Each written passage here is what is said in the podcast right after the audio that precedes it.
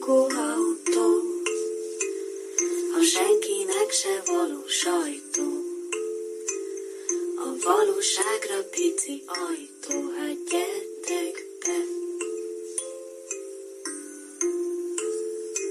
Ez itt a spagetti lakóautó, gyerekek, világít a kis gomb. 90. adás. Már most? Már most a 90. semmi. adás, de ki számolja? Én Mr. Jackpot vagyok, velem szemben pedig lime zöld? Nem lime zöld. De szerintem igen. Lime Ilyen zöld? fáradt lime, púderes lime, egy bepúderezett lime zöld Igen, pólóban. kicsit az oliva zöld és Igen. a lime zöld közös szerelem gyereke pólóban káposztalepke, és akkor már az én pólomról is kicsit beszéljünk. A te pólód az navy blue, hogy ezzel a szakkifejezéssel éljek, Abszolút. és egy kulturálisan roppant mód kisajátító indián fej szerepel rajta. Így van, így van. Tehát, hogy, na de várjál, egy indián hordhat indián fejes pólót, csak Igen. én nem? Igen. Jó. Nem, amúgy nem tudom erre. Erre szerintem az a szabály, hogy kínos, de Igen. csinálhatod, Én megmond, akarod. megmondom őszintén, azért választottam, mert a, a nem szennyesbe lévő közül ez az egy, ami alá gyakorlatilag egy teljes szellő még be tud férni, és meg tud fordulni. Látom, ugyanazt az öltözködési metódust használjuk. Igen. A Nem, nem koszos felül van. Igen, tehát, hogy meg máskor van az a kis hiúság, hogy jó-jó, azt a pólót veszem hogy az, igen, jó, 8XL-es sátrat gyakorlatilag. Ami mindkét köld, mindig köldököd, nem két köldököd. Nincsen jackpotnak két köldöke, Nincs. két hónalja van. Bár lehet, hogy a századik adásban ez lesz a nagy titok, ugye? Na Hány hónaljam van? kettő. Ja, jó, jó, megnyugodtam. Uh-huh. Van olyan, hogy hón. Vagy csak alja van. Hát, hó- hónismeret az van például, úgyhogy Hón. Hónvédelmi miniszter is van, Jó, jó. hónvédek, úgyhogy biztos, Jó, hogy jó, jó. Ez egy fontos hely, ennyit tudunk róla. Igen. Na szóval, hogy azok a legjobb alvós pólók, amik mindkét hónaljadnál ilyen öklömnyi szakadással rendelkeznek. igen. Hallod ezt a cicergést? Mi ez? Magyarázd meg. Hát a szomszéd fur, de elvileg ez az adásban nem annyira hallatszódik bele, úgyhogy ez csak a mi agysejtjeinknek a bombázására, akár csak ez a porter sör, amelyet most fogyasztunk, a Black Hostess, innen is köszönjük a Rossz Nyavaja Ostroma műsorvezető társának, Zének, hogy hát a tegnapi adás felvételről lesz, így megmaradt. És Úgyhogy azok... Ezzel nyalogatjuk ma a meleg okozta égési sérüléseinket. Igen, de nekem az a kérdésem, hogy ugye azt tudjuk, hogy konyakot délelőtt nem szabad. Na de, ezt a sört meg szabad inni délelőtt? Nagyon jó a kérdés. Ha egy ilyen kézműves sörösök erről mit nyilatkoznak? Hogy drágám, ez nem alkoholizmus, ez a szenvedélyem. Az a baj, hogy ö, reggel ugye készültem, a mesterséges intelligencia lesz az e- egyik téma, és már szívem szerint úgy válaszolnék, mint az egyik mesterséges intelligencia. Vannak nagyon jó formulák, de erről majd később. Nagyon jó a kérdés.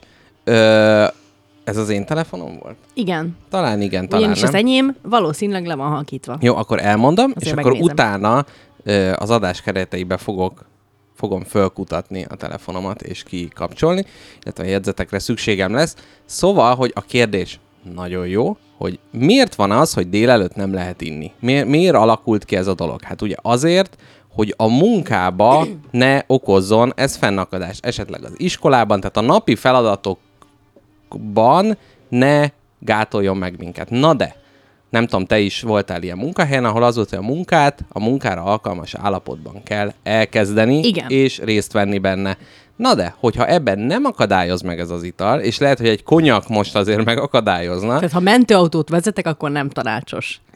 Hogyha nem tudom. ha Ez érdekes, asztalos mert a- mester vagyok, és remeg a kezem, akkor igen. De hogy a mentőautónak annyi szabályt át lehet szegnie, tehát hogy piroson átmegy minden, tehát nem tudom, lehet, hogy így is az A orvosi szesz, az orvosi szesz fogyasztása. Hát de figyelj, valószínűleg Nyelv alá egy kis lidokain, fölé egy kis izé, sepszesz, és akkor gyerünk. Abszolút, tehát hogy szerintem mivel egyre kevesebb mentős van, és valamivel motiválni kell az embereket, tehát hogy akkor lehet az, hogy ez az egyetlen, ahol i- iszva vezetni le. Jaj, nem. Nem szabad gyerekek, nagyon veszélyes. Na de akkor szabad? Ne kerülgest. Ne, ne valcerozd közül ezt, körül ezt a választ. Szerintem lehet délelőtt jó sört, le, rossz sört, mondjuk ha kőbágyait innánk most. Ja, ez, ez, mhm. milyen, ez milyen Az ro- a, na, na, igen, igen. Káposztelepke egy nagyon ér- ér- érzékeny tekintetben. Igen, ott nekem is lenne Egy föntartásom. két literes ide ki lenne rakva körénk, vagy közénk, kicsit a naptól meg lenne már, És meg abba- lenne már rogyasztva. Igen, tehát, hogy mondjuk, hogyha kumiszról szólna az adást, és azt erjesztenénk, és azt innánk uh-huh. alkoholosan, akkor azt mondanám, hogy az teljes adásdramaturgiailag jó. A kőbányai azért van az a típusú adás, amibe elférne, de úgy érzem, hogy ez a mesterséges intelligenciától és káposztelepke meglepetés témájától dúsított adásba nem annyira illene bele, de nem tudom, így se a Black Hostess-t, de tematikát, hogy, hogy fogjuk ebbe belejön. Talán az, hogy Megoldjuk. lehet-e robotikus, ugye? Lara Croft robotkar téma, Bizony. téma az örök dilemma, az ugye? örök, az örök dilemma. A robotkartétel. Na, káposztelepke, most ö, arra kérlek, hogy a hallgató... A, a robotkar sejtés. Igen. Ja Istenem, volt egy képzeld egy mesterséges intelligencia, aki szétverte az embereket, már nem fizikailag, hanem egy ilyen kvízjátékban, az a Jeopardy játékban, és azt mondták az em... Je- Jeopardy, Jeopardy, mondom. így kell mondani? Anglikánul mindig, érzékeny hallgató. én ezt mindig csak olvastam, meg Pergint, Akkor Jeopardy. Jeopardy-ba, és hogy azt mondták az emberek, hogy ők azért veszítenek, mert hogy nekik az ujjukkal le kell nyomni a gombot, és ez a szemét a robot meg csak úgy oda berreg. Úgyhogy végül is építettek egy robotkart, ami lenyomja, hogy ezzel is ugye időt veszítsen a, a kis robot. Na de erről később, most káposztalepke Hát fölvezeti az adást, és egy kis tartalomjegyzékkel szolgál, amíg én valceromat eljárom a szoba másik felében. Na, hello, kanyalók a kedves hallgatók! Most egyedül maradt a műsorvezetői székben, mert Mr. Jackpot a lehető legnagyobb hangzavarra kászálódik ki, indiános pólójában a székből, kísi a recsegős ö, parkettán. Hát ilyen céltalan köröket tesz, mint egy öreg ember, aki keresi a kulcsát, de aztán rájön, hogy a szemüvege is hiányzik. Aztán meg rájön, hogy ez nem is az ő lakása, amiben kutakodik. Na, addig mesélek az adásról. Szóval ez a 90. adás, és Mr. Jackpot olvasott már megint egy könyvet, a mesterséges intelligencia és a művészet kapcsolatáról. Ez engem is nagyon érdekel, ugyanis a szerzőiség kérdése egy mindig nagyon fontos kérdés az alkotási folyamatban. Rosszabb-e attól egy mű, hogy mondjuk egy ilyen molesztálós alak írta? Illetve rosszabb-e attól egy mű, amire ránézel, kurva jó, de aztán belesuttogja a füledbe a teremőr néni, hogy ezt egy robot festette anyukám, hát ez a technológia máma már nagyon durva. Mindjárt engem is helyettesítenek egy robot teremőr nénivel. Na hát igen, azt mondjuk érdekes. Na ez az egyik. Az én titkos témám pedig ugye, mint a neve mutatja, titkos, Mr. Uh-huh. Jackpot még nem tud róla. Én ezt a tegnap este és a mai reggel folyamán researcholtam. Mondom, hogy mihez kapcsolódik. De várj, az ötlet vezetett a researchhöz, vagy a research mondta azt, hogy ezt föl kell dolgozni? Nem, ez is álmomban jött felém ez az ihlet. Uh-huh. Az történt, hogy, hogy egyszer beugrott a fejembe egy szó, Igen. hogy mennyire vicces a szó, és utána rájöttem, hogy igazából a téma maga is vicces, amit jelöl uh-huh. ez a szó, tehát a jelentés tartalma sem kevésbé mulattató, uh-huh. úgyhogy innen googliztam rá, és hát maga a története is csoda jó. Jó, és akkor ezt még mindig a meglepetés eszközével megtartod. Mondok. Ugye ez a hallgatóknak azért nem annyira izgalmas ez a játék, mert hogy a Igen. cím második szava. Jól van akkor a paróka. Paróka. Így van. Akkor miért nem úgy köszöntél be, hogy he- hellóka paróka? Ugye sokkal adekváltabb lett volna. Szép. Na, Szóval, hogy meglehetősen undorító ez az iparág, erről mi- többet később. De mi- miért undorító az, hogy mások pótolják a hajukat? Nem, nem ez, nem ez. Ja, nem ez a a része? történelmi vonatkozása, vagy hát a történelmi készülése, ez elég szórakoztató, hogy mivel ragasztották oda, mivel illatosították, mik voltak még alatta az emberen kívül. Ez az amaz. Igen, egy kis zoológiai, állatkert. zoológiai áttekintés. Igen. Az a kérdésem lenne káposztelep, hogy az esküvői élményed, amit hát az előző adásban földobtál, arról van-e valami mondani valód, és én addig előkeresem a világnapokat, mely majdnem elfelejtettem, de hát hallgatói nyomásra. Természetesen. Voltam Sárbogárton egy esküvőn, egy drága munkatársam cimborám esküvőjén, és ja, vicces volt. Király volt amúgy, nagyon király volt, nagyon sokat táncoltunk, csináltuk a hangulatot, a Spotify DJ listába már minél többet ittunk, annál többet nyúltunk bele. Ott is egy mesterséges intelligencia dolgozik, csak mondom. Örülök neki. Remélem jól megfizetik, ugyanis nagyon jó bulit lehet a segítségével csinálni. De néha Aztán- nem válasz be olyan zenéket, amire azt érzed, hogy ezt egy ember nem választaná be? Mm. Nem adekvát választásokkal bombázza a nász népet? Nem. Szerintem, szerintem jól csinálja, amit csinál. Uh-huh, uh-huh. Az Jó van persze, hogy skippeled a mondani valóját, de egy, egy igazán felkészült ember az lejátszási listát csinál. Uh-huh, Én azt mondom.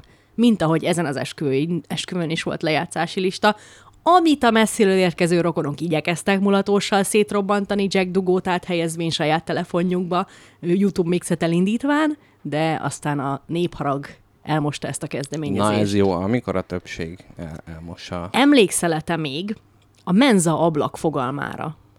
Ö, már ahol kiadják az ételt a konyhás nénik? Egy kis négyzet alakú ablak, amin ilyen, ö, tudod, ez az ilyen cirádás üveg van, ez a nem a tejüveg, hanem az ilyen budi ajtóüveg, amin uh-huh, nem lehet uh-huh, átlátni. uh-huh. És azt fel... Mert ha látnád, hogy hogy készül, akkor nem kérnél belőle. Így van, így van. És azt felhúzva a nénik a fémpárkányt megzörgetve jelzik, hogy kész van a lebbencsleves és a grízes tészta. Uh-huh. És, az, és a, az uborka saláta uh-huh, hozzá. Uh-huh. Na, mivel ez egy műfházban volt, ez az esküvő, a Sárbogárdi műfházban, aminek én reggel a kanapéján keltem a folyosón. Uh-huh. Jó érzés és volt? nem ott feküdtem le aludni, ezt tegyük hozzá. Ó, tehát valaki át, át egy tröcsögén átvitt oda? Nem, valószínűleg én saját lábamon tettem meg az utat, Aha. de a választást, hogy miért nem az ágyba bújtam vissza, hanem uh-huh. a kanapén keltem mégis, azt nem tudom megindokolni. De jó kanapé volt, nem? Jó, jó, jó, jó. Ezek jó. kanapék tudnak jók lenni, és volt ö, fölötted az ilyen képviselőkről ilyen kép, és ahogy fölkeltél, akkor megkérdezted magadtól, hogy neked az itt látható képviselők közül melyik tetszik? Mindegyik. Minden. így lehet ezt csak túlélni. Sárbogádon így lehet túlélni, ezt ha az ember nem válogat. Így van. Nem? Sajnos igaz. Ö, az 1934-es falu kórus volt a fejem felett, uh-huh. aminek az volt a neve, hogy falu rossza kórus. Ó, Nagyon tetszett. ez és is. Ugye a podcast adá, címadási mintába beleillik, hogy az ellentétes címmel próbálja bevonzani az embereket. Hát, vagy az is lehet, hogy ez a kórus mint egy ilyen javítóként működött a rossz uh-huh. életűeknek, hogyha Józsi bácsi amúgy is sokat énekel, amikor iszik, akkor most próbáljuk ki, nem iszik, csak énekel. Aha, aha, tehát ez egy javító nevelő Igen, tábor, a igen. Sárbogárdi. Igen. Igen. Ez egy, ö, Muzikális gulág. egy életújra pozícionálási lehetőség azoknak, akik rossz felé kezdenek el hajladozni. Ne haragudj, hogy hozzáértem a lábujjadhoz. Nagyon megriadtam, de.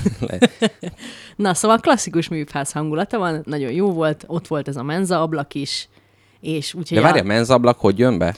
úgy, hogy a mű... Azon másztál át az ágyból a kanapéra? Nem, szép lett volna ugyan, nem, hanem a nagy teremben, ahol a tánc folyt, az igazából a menzaterem, Uh-huh. És úgyhogy permanens csalamádé illatban jártuk a táncot, a Ó. Yes Sir I Can Boogie című klasszikusra. Rohadt jó volt. Tehát minden, amit el tudsz képzelni egy Sárbogárdi esküvőről, ott volt. Uh-huh. Ez egy fosztóképző sárbogárdi esküvő? Tehát, hogyha mellé tennénk, hogy... Ez egy minőségjelző. Na, hát akkor halljuk már, hogy akkor milyen Hát egy, minőség. egy, egy kis falusi esküvő, ahol... Tehát a falusiságnak a neve is az, hogy sárbogárd. Nem, Nem? Ne, ne ráncsuk, nagyon jól éreztem magam. Vicces volt a társaság, voltak ugye fiatalok a pár barátai, meg voltak a messziről jött rokonok, közelebbi uh-huh. rokonok, írtó cukik voltak. Ö, szuperul éreztem magam, és volt egy gyönyörű kutya. Na, szép. Ö, mivel kikívánkozik a porter okán, így elképzeltem, hogy ahogy mászol át ezen az ablakon, a, a menzás ablakon, akkor ez a Sárbogárdi Vénusz születése című festmény lett volna ebből megalkotva. Na de hát ezt majd rábízzuk a mesterséges intelligenciára.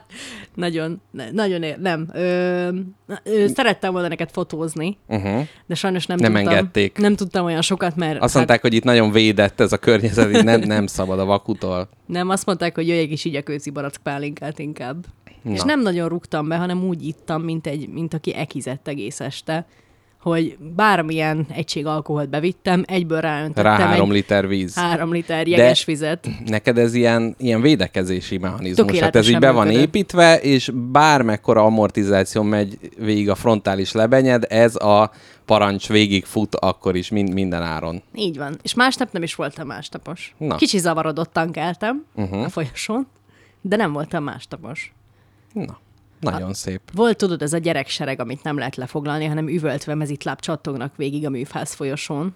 Mert ők, de ők a nász nép gyerekserege volt. Hát nem az enyémek. Hat gyerekem van, így akartam elmondani. Nem úgy, nem, csak arra, hát lehet, hogy ott az éjszaka hevében örökbe fogadtál egy fél Timbuktui falut. Lehet. Nem, ö, nem csak, hogy ott nem másnap valami gyermekprogram, hát mégis csak egy műfház, tehát hogy itt ugye az változatos programokat. Na tényleg ez egy jó kérdés hogy mi lenne, hogyha a műfház normális felhozatalát az esküvő idejére bele kellene építeni. Tehát a varró szakkör készíteni a menyecske ruhát, Nyugdíjas klub. Igen. Ő lenne ugye, jaj, de szép vagy anyukázott hüvelykújukkal simogatni a fufrodat. Igen, igen, és mondja, hogy mi bezzeg a háború alatt meg kellett szúrni a hüvelykújunkat, hogy egy kis vért kenjünk az arcunkra, hogy pirosabbnak tűnjünk, életerősebbnek. Hát i- ilyen tanácsokkal látnák el őket. Illetőleg mi, ahol alud, aludnunk kellett volna, ahonnan ugye ki, kisonfordáltam, az a fú, nem tudom már pontosan a nevét, de valami hip-hop dance csapatnak a tánc stúdiója volt, Ó. nagy egész falas tükrökkel ellátva, amiben tudtad nézni a részeg arcodat, amikor megpróbáltál lefeküdni. Jaj, az nagy, egy nagy inflexiós pont, amikor tükörben nézel Igen. ilyenkor, és egy ilyen teljesen ilyen, ilyen Matrix hatás, hogy így Neo, úristen, vég- végig itt voltál. Ilyenkor igazából kettő kérdés szokott felmerülni, és nem tudom, hogy, tehát, hogy ez a valóságra teljesen semmiféle relációval nem létezik, csak bemegyek, és néha azt gondolom, hogy ki ez? Ki ez? Néha meg azt mond, ki ez az Isten? Ugye? Igen. Ez a kettő, ez Igen. a kettő van. Ez a Schrödinger tükre, amíg bele nem nézel, addig nem tudod, hogy melyik, melyik végkimenete lesz. Igen, illetve a Baba Mama Klub, ami szintén egy hmm. műfházi program, ugye ez egy prevenciós jelleg, tehát már meglátod, nem csak az, hogy jaj, de szép lenne egy kis gyermek nektek, Már hanem ott már képzelni. látod a levert hisztiket és minden, tehát hogy egy hmm. ilyen anti-családteremtési program, bár hát lehet, most ne zárjuk ki, lehet, hogy valakinek pont attól jön meg a kedve. Hm. Láttam egy négy hónapos csecsemőt az esküvőm. Nagyon-nagyon picike egy négy hónapos csecsemő. Épp annyit tud csinálni, hogy tartja a kis nyakát. Ó. És egy vőfélybotot tudna tartani? Szerintem nem. De csak meg kell fogni, mint egy De ilyen mondom, kis a csörgőt. kis nyakát is alig tudta tartani. Azt Aha. most tanulta meg ja, nem tehát vagy a régiben. feje csuklik le, vagy a vőfejbotot tartja, nem, nem tud közbe priorizálni. Tehát, hogyha egy, egy, egy, egy ekkora csecsemőnek odaadsz egy vőfélybotot, akkor Mhm. uh-huh. a feje lecsuklik, amivel csak a saját köldökét tudja nézni, és így egy ceremóniát nehéz levezetni, ha nem látod, hogy mi történik. Igen, de közben azért az a nyálcsurgatás, ami a partedére kimegy, az nem, minőségileg nem nagyon különböző az attól, ami a vőfélyek száját ilyenkor elhagyja. Ez is igaz. Képzeld el, nem volt vőfély. Na, ezt mondtad? Igen. Nagyon boldog DJ voltam. vőfély. Lehet, hogy a izét kellett volna vőfélynek a... A dominát? nem. De? Ja, ja, ezt már földolgoztuk, igen. Lehet, hogy az, nem tudom, Alexa, vagy hogy hívják ez a Siri, és hogy egy ilyen digitális vőfély. Tehát, hogy aki, ugye... Na ilyen még miért nincs? Így alá tetszik. kérdez az embereknek, hogy mi lenne most jó. és akkor meg, megmondják. Elképzelem azt, hogy a pap mondja, hogy és te, Kovács Klaudia, akarod-e hites férjedől Kalányos Tamást? Gombát kér a pizzára? Kérdez vissza Siri ekkor zavartan. Hát nem, hanem, hogy így a pap ezután a két igen és a igen, és megcsókolhatja a mennyasszony. Szirianászt indulót kérném. Köszönöm. Igen, és így lefut, hogy if igen, de házasság. If no, Divorce. divorce.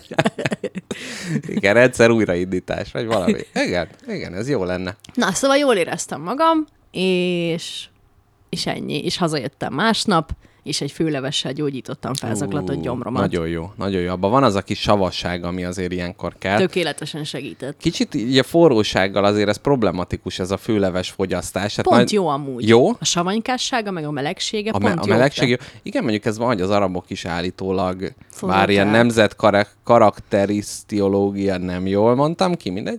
Tehát, hogy ebben nem menjünk bele, de hogy ott áll... De nem, mert van egy isztika. Karakterisztiológia. Kareszt, karakterisztikailag. Karesz.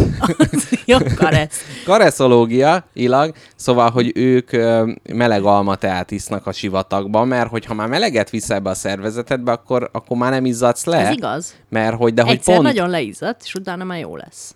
Nem, mert hogy pont olyat kell inni, amely, amilyen a testhőmérsékleted, mert akkor a testedtől nem vált ki ö, Kínlódást. cuccot, igen, viszont nagyon érdekes, hogyha hideget iszol, akkor a szervezetednek az, hogy azt föl tudja dolgozni, föl kell a testhőmérsékletedre melegíteni. Mhm. Uh-huh. És elkezd pörögni ezerrel, és ettől jó illatú a mikrofon, vagy megnyaltad? Nem, csak hozzáértem orrommal. Ja, értem, értem. Na, úgyhogy ez, és akkor innen még egy bravúros kis átkötés, még mielőtt jövünk a, a népszerű tudományos világnapok szegmenssel. A, megnéztem az obi sorozatot, melyről nem akarok beszélni egyáltalán. Mi jól teszed? De az jutott eszembe, hogy nem tudom... Mi, mi az? Mi? Az jutott eszembe. Semmi ne Na, haragudj. mit? hogy hátulról teszembe? Ezt próbáltad elkerülni? Igen. Hogy most káposzta lepkével gyakorlatilag így a, a nagy forróság ellen küzdünk. Tehát minden napunk, tegnap is együtt örültünk a nagy viharnak reggel, és utána, amikor párás melegbe csapott, tehát együtt szenvedtünk itt is. Tehát tényleg borzasztó, minden, minden szörnyű. Kiderült, újabb mellékvágány, hogy Portugália, Porto, ahova haladok majd ugye jövő hét pénteken, ott az átlag hőmérséklet 25 fok. Télen-nyáron. Tehát azt gondolnád, hogy na, ott izé nagy szalsza, bugi, mit tudom én. De várj, ebben benne van az éjszaka? Ne, ez a nappali középhőmérséklet. Csodálatos, nagyon várom. Szóval nem, nem szétfőni kell menni. Na, akkor egy lépéssel visszamegyünk a elágazáson. Igen, Darth Vader. Hogy tudod-e, hogy hol lakik a Darth Vader? Nem. Mit képzelsz? Azt hittem nem személyeskedünk a mai adásban, de úgy látom, igen. Hogy, hogy, hol, hol tudod elképzelni, mert nem a halálcsillagon, ezt elárulom, tehát nem ilyen ismer, hanem Akkor nem... milyen lakókörnyezetet? Tehát, hogy például, hogyha Tüskevár eszedbe jut, hogy ott mondjuk a Matula bácsi mellett egy ilyen kis vízi talpakon álló kis házba, és akkor Szerintem Darth Vader a föld legmélyén él, ilyen nagyon-nagyon mélyen, egy nagy barlangba, ahol így nem laknak denevérek, mert megeszi őket, mint az Osborn, uh-huh, és nem rak tüzet, mert semmit nem szeret, amiben az élet szikrája uh-huh. csörgedezik. Uh-huh, Sőt, uh-huh. itt van hideg penész és pára. Uh-huh, nem pára, uh-huh. hanem az a hideg, hideg lecsapódó. hideg. A hideg veríték. A hideg veríték A hideg veri, veríték barlangjában lakó Darth Vader. Van. Na, ö, egyébként nagyon jó, ez is jó lenne. Ez Ajánl... pont olyan, mint az én régi lakásom a délinél. Amúgy az nagyon Darth Vader pozitív lenne. Bár nem tudom, hogy segít, tehát az a maszk, ugye az megszűri, a pá- egy pára elszívóként működik már önmagába. Igen, igen. Na, ezzel, hol lakik ezzel ezzel szemben? szembe, képzeld Kis el, kumajsán. Sárbogárdon, Sárbogárdon. a, és elnézést, a cigánysor végén ott lakik a Vader, egy, egy kis kulipintyúba. Nem így van, gyerekek. Tudtad-e, nem hogy a putri az építészeti szakszó? Nem tudtam. Képzeld el. Mit takar? Nem sok mindent. Tehát, hogy a hiányossága adja meg a Aha, putri mi ez a egy dolgoknak. becsmérlő? Nem, nem, nem. Uh-huh. Ez egy ilyen kis kezdetleges primitív építmény. Talán még ajtóablak sincs. Ez milyen érdekes, amikor valamit a hiány határoz meg. Na mindegy. Szóval a Darth Vader, ugye, aki hogy lett Darth Vader Anakin Skywalkerből, megégette a láva, és a obi megharcolt. Na, utána becsomagolták ebbe a tartályba. Szerinted van ember, akinek ez spoiler? Szerintem nem. Hát ez már tíz éve volt, vagy sőt, hát még mindegy. Teljesen mindegy. A lényeg az, hogy becsomagolták ebbe a robotisztikus ruhába. Na és erre a Darth Vader böngészi az De ez, ingatlan.com-ot. ez ilyen, ne haragudj, ez ilyen, komp- ez ilyen kompressziós harisnyaszerűen működik, hogy ez tartja egybe a Darth Igen, igen, igen. Tehát enélkül nem működik, tehát oxigént és a égési sebes, sebeinek belső nyalogatását látja el ez a dolog. De én, úgy én is kurvára erős lennék, ha rajtam lenne egy áthatolhatatlan exoskeleton. Hát ú- arra könnyű verni a nem. melkasodat. Nem, ez inkább életfunk, tehát itt nincs az a vasemberes robotikus ütő erő. Tehát itt, Jó. itt, ha megnézed a Darth Vader, soha nem az öklével üt, vagy az erővel löki arrébb a másikat. A mondjuk nincs. Léze... Na, tehát, ezek. Na, tehát, hogy miután ö, szétégtél egy láva tenger mellett, utána Igen. az ingatlan.com-ot böngészve nézegeti a Darth Vader, hogy hova lehetne költözni ez a nagy trauma után. És képzeld el, hogy egy olyan bolygón lakik, van egy kastélya, ami egy giga, egy Amazonas méretű láva folyó közepén áll a kastély, és maga a kastély, mint egy ilyen duzzasztó gát átfolyik rajta, hogy utána egy nagy lávató jöjjön létre. Tehát ez milyen furcsa, így, hogy mi a meleget ennyire bírjuk, erről jutott eszembe, hogy, hogy milyen ilyen nem adekvát lakhelyeket tudnánk elképzelni embereknek, hogy megkönnyítsem a dolgodat. Én egyet már kitaláltam, ez olyan lenne, mintha John F. Kennedy egy lőtéren lakna. Egy nyugalmas reggeli, milyen lenne, remegne Kimegy az újságért, és már, már egy sorozat. Te tudod, így fedezett tűz, tüzet ad Jackie Kennedy, és közben kirohan a nemzeti sportért. Hát, hát így. Nagyon jó. Tehát, hogy mi, mik, mik azok, amik így nem, vagy mondjuk, nem tudom, Hát például... Mahatma Gandhi egy Burger Kingbe beköltözne, és akkor ott és, és egy sztrájkolhatna? Szerintem Marx egy multinál. Mm. Nagyon jó. Ivott, ivott Mr. Jackpot a Black Igen. Hostess söréből bólogatva. Igen, igen, csak közben egy kis hab keletkezett a száma. Na, ezen még gondolkodjunk egy kicsit. Jó, szerintem is. Hát figyelj, ö... Mondjuk Spongya Bob egy londoni étterem mosogató területén ott, ott lakna. Hát vagy, vagy valami ilyen híres zenész, aki egész életét vagy heroin mámorban, vagy az attól való leszokásban töltötte, azt egy ilyen, egy ilyen drogtanyára beköltöztetni. Hogy Ú. gyakorlatilag mindenhonnan a, Igen, bár azt a mondják, hogy, kísértés. azt mondják, hogy ezek a nagy drogsztárok, ugye, jaj, de szép, hogy ezek már, hogyha abba hagyják a drogozást, abba belehalnak. Persze. Meg volt ez a Lemmy nevű alak is, aki a nagy metál, jaj, nem metál, hogy mondhatod, hogy a Lemmy az metál, hát nem metál. Neki mondták, hogy ha abba hagyja a napi három üveg viszkit és a nem tudom milyen szereket, Akkor akkor, szétesik. akkor szétesik, úgyhogy ezt tessék folytatni. Nekünk Szerintem a... Tehát a macskanőknek egy kutyatelep, mondja. a macska. Igen, az illatos úti kuty- kutyatelepre költözne a macskanő. Na, ez, ez szép, szép. Kifogadná szegény haliberit örökbe. Ez szép. Nagyon sok belsős poénnal operálunk. Kápikám. Nem baj, nem baj, próbálják kriptikusan feloldani.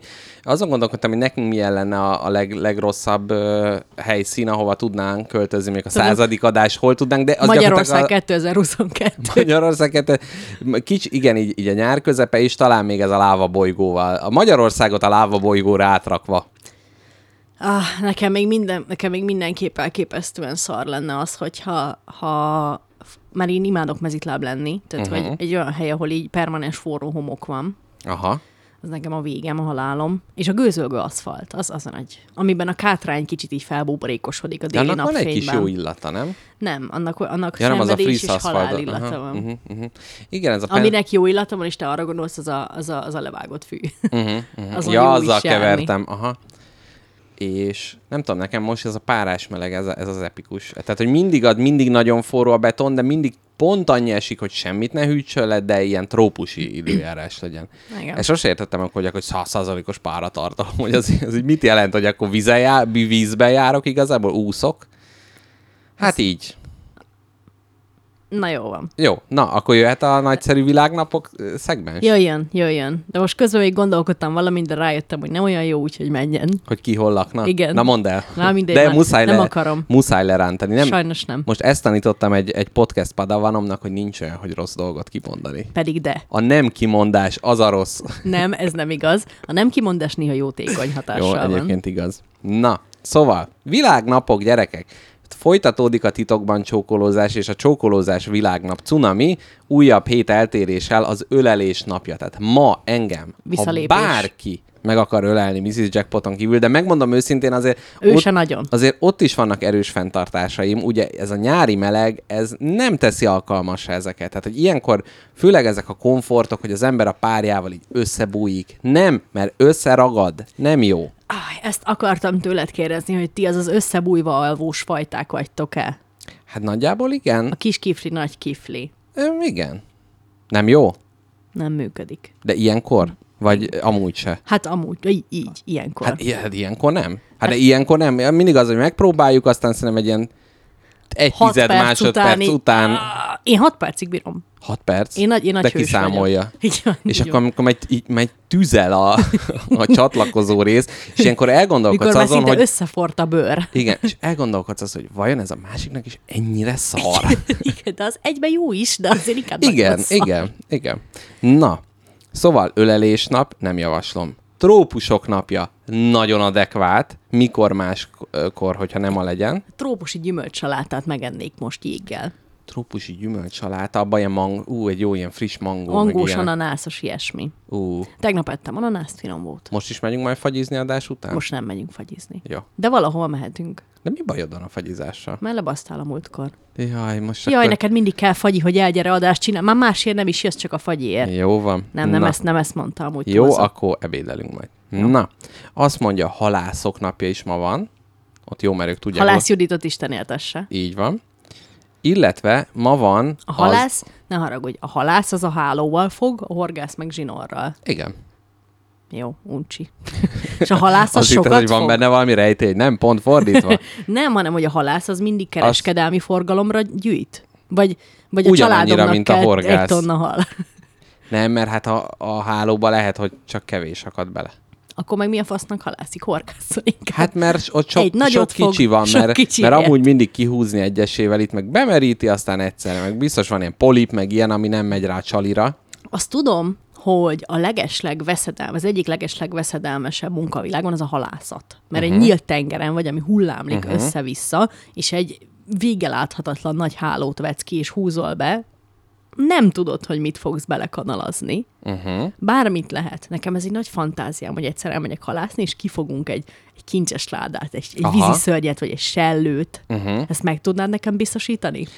Elküldenél engem hát, Hát- egy rákalászhajóra? Hogy előtte befizethetem, hogy oda, oda tegyék a műanyagból fröccsöntött kincses ládát, ha erre szükség van, de hogy, tehát, hogy ennek azért az a nagy vágy, ami a kincses láda, meg ezek körül, meg az óriás polip körül kialakult, az azért van, mert az es- ezerből ezerszer vizet fogsz ki, és, és ugye ez, tehát hogy amikor meg nem, akkor meg tényleg olyan nagy az öröm, mert akkor kiderül, hogy nem teljesen hi- hiába pazaroltál 60 évet az életedből, hogy kín ö, sósra aszalódva kint legyél a nyílt vizem. Vonza az embereket a mélység titka. Igen, oh, szép. Na, tudod, mi akadhatna bele a hálódba ezen a napon, hogyha dupla ünneplést akarnál tartani? Na. Az, ezt azért angolul írtam föl, mert hát, ha majd segítesz megfejteni. Almond, eddig tudom. Mandula. Mandula. Butter Crunch Day. Almond Butter Crunch Day. Ez van Ez ma. mandula vaj. Ez valami süti lesz, nem? Butter Crunch, de ugye a crunch ez, az ugye az crunch a az valami roppanós. roppanós. Egy ilyen mandula vaj roppanás. Mhm. Ez szerintem ez valami sü- sübedény lesz. Uh-huh. Jó, jó, egy jó sübedény. Illetve ma van a waffel nap is, Aha. a kamerázási nap, és uh-huh. most jön a lényeg. Gyerekek, aki azt mondja, hogy csak ökörködés van ebben a műsorban, most kicsit fölütjük az egyházi naptárat, ugyanis ma van Szent Péter és Szent Pál napja. Halljam. Kicsit tudjunk róluk meg többet. Gyerünk. Káposzta lepke belemerül a porter sörbe, addig ezzel ö, orvosolja problémáit. Szent Péter a halászok védőszentje. Na, Na, ugye, innen fúj a szél, hiszen maga is halász volt, mielőtt Jézus tanítványai közé állt. A napon, nem, a halászok régen ezen a és napon akkor ő hol találkozott Jézussal? a vízparton. Ott ő halázgatott, fogta ki, Kifo- a... kifo- Jézus kifogta a vízből, és azt mondta, hogy mivel kedveseket mondott, hogy jó van, visszadoblak. Nem, én arra gondoltam, hogy ő ott épp, épp, épp, éppen bevetette hálóját, Jézus meg arra sétált a víz színén, megigazította, és köszönöm, uram, viszlát. De És aztán egyébként megkapcsolt, hogy miért van Isten. az, hogy Jézusnak a szimbóluma egy hal, ugyebár? Ezt neked kimondta. Hát miért? Leláttál már hídgyűlis autót, ott van a hátuljának is halacska. Az azért van ott. Az azért van ott. Ez nem horgászok és hídgyülekezetesek közös halmazat. bántóan nagy közös halmaza. Nem. És az, na, na most ezt nem tudom, és már, már így műveltségileg nem tudom, hogy akkor most mi a helyzet, hogy most ezt Jézusra vagy Szent Péterre mondják-e, hogy ember halász. Tehát az, hogy ő ugye ki segíti az embereket a posványból, uh-huh. Meg halszaporítás, meg minden. Na, szóval... Hát Jézus volt az, aki fogott egy pisztrángot, azt megetette vele egész Balaton kenesét. Igen. És akkor ő az ember halász. Na mindegy, itt azért kicsit itt a szimbólumok összefolynak. Na, ö, ezen a napon tartották régen a halászok a céggyűlést, ennek köszönhetően.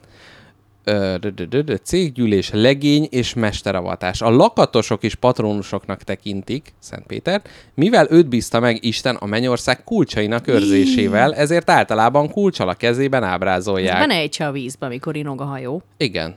De mondjuk ez furcsa, val- val- valószínűleg a tengeri helyzetben kevesebb kulcsot használ az ember, mint a szárazföldön. Mert hát ugye kijön, akinek van keze, és ki tud nyitni egy ajtót. Egy kilincset le tud nyomni, ugye a halaknak nincs. A polipnak 80, azt nem állítaná meg az se, hogyha be lenne zárva. Úgyhogy ez furcsa. Lehet, hogy így osztották fel a szárazföldet a vízzel. Péter Pál napja ősi ünnep, ezen a napon kezdődik az aratás, mivel a néphit úgy tartja, hogy a búzatöve Péter Pálkor megszakad. Sokfelé ekkor kezdik el vágni a rozsot, a búzát, ha az utóbbi még nem érett meg betakarításra, akkor egy-egy kasza suhintást végeztek, csak hogy képletesen megkezdjék az aratást. Tehát ez olyan, mint amikor a képviselő úr kivonul, hogy akkor átadjuk a autópályát, és akkor ott belevág a földbe, és akkor mindenki tudja, hogy na, itt még 30 évig nem lesz semmi. Láttad azt a videót, amikor Boris Johnson egy hídavatáson beesett a folyóba? Boris Johnson nagyszerű ember. Miért szedték ki? Én csak ezt nem értem. Igen. Most eh, tehát tényleg csodálatos, hogy most így az ukránok mellett is kampányol, mert ezzel próbálja a ne Boris Gate, vagy milyen ügy van, hogy ott izében bulikáztak a Covid lezárás alatt, meg a kedvencem, amikor ellene tüntettek az emberek a háza előtt, és ő kiment egy tálcányi angol teljes teával és kis kekszel is megkínálgatta a tüntetőket. Tehát, hogy amikor valaki próbál így Mátyás királykodni, de annyira nem érti, hogy mi történik, tehát ez a tüntetőket megkínál, most mi izé a Gyurcsány kijönne, azt egy jaffával megkínálna a tüntetőket? Hát, na, azt megemlegetni.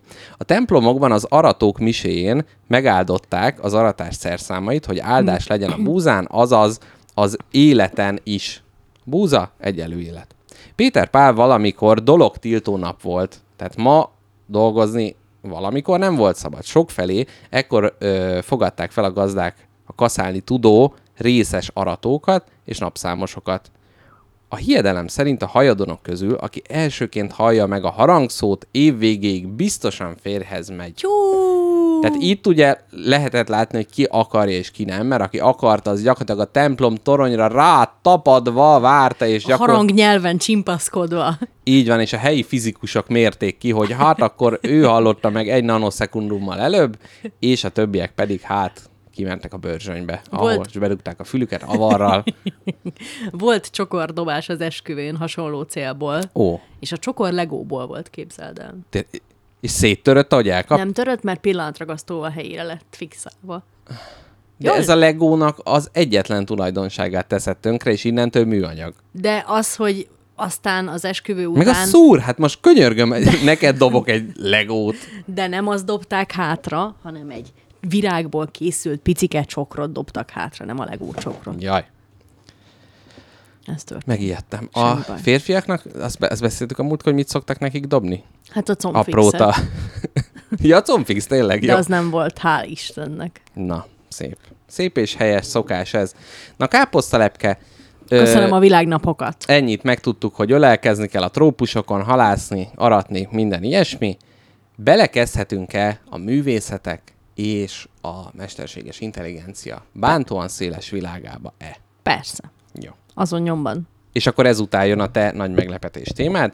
Most hozzád híven teljesen analóg módon jegyzeteltem, hiszen el kell mondanom, a Kreativitás Kódja című park könyv kiadó által megjelent Marcus Du Satoy ö, szerző által írt könyvet olvastam el. A kreativitás kódja. A kreativitás kódja, ami erről szól, hogy a mesterséges intelligenciák mennyire képesek ö, kreatívnak lenni. Mert ugye sokszor ezt mondják, hogy jó van, mindent meg tud csinálni, de hát amikor az emberi gógyi kell, akkor elhasal a zsebszámológép, mondják ő, ők, és hát ez a könyv igazából ebben ö, próbál felvilágosítást adni. Ez, egy, ez számomra egy nagyon érdekes téma.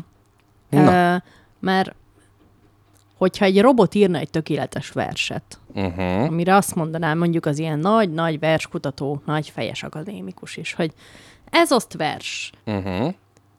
de megtudná, hogy egy robot írta, akkor szerintem az emberiség így fogná a fejét onnantól örökre, hogy akkor mi a brének vagyok itt? Így van, így van, és ez a, a szerző is azt mondta, hogy ő azért írta meg ezt a könyvet, mert hogy egy mesterséges, ő matematikus, és ilyen matematikai bizonyításokkal foglalkozik, és hogy jött egy ilyen gép, aki valami nem tudom én mióta megoldatlan feladványt így kiszámol. De nem, nem csak az, hogy beírták, hogy számolt ki haver, hanem hogy kereste a kombinációs lehetőségeket, stb., de hát azért a matematika eléggé az ő terepe volt, és ettől beijedt a szerző, és megnézte, hogy jó, a többi területen hogy, hogy, teljesíten, hogy teljesít a mesterséges intelligencia, meg mi ez egyáltalában, Ö, mert azért ez nagyon félrevezető, hogy sokszor mondják, hogy hát gondolkodik, meg minden, és hogy sok esetben két dolgot külön kell választanunk, az algoritmus, meg a mesterséges intelligenciát. Mert az algoritmus az gyakorlatilag egy ilyen ha-akkor elágazás, lehet, hogy 20 ezer oldalba fér csak bele, de ő gyakorlatilag a beletáplált feladatokat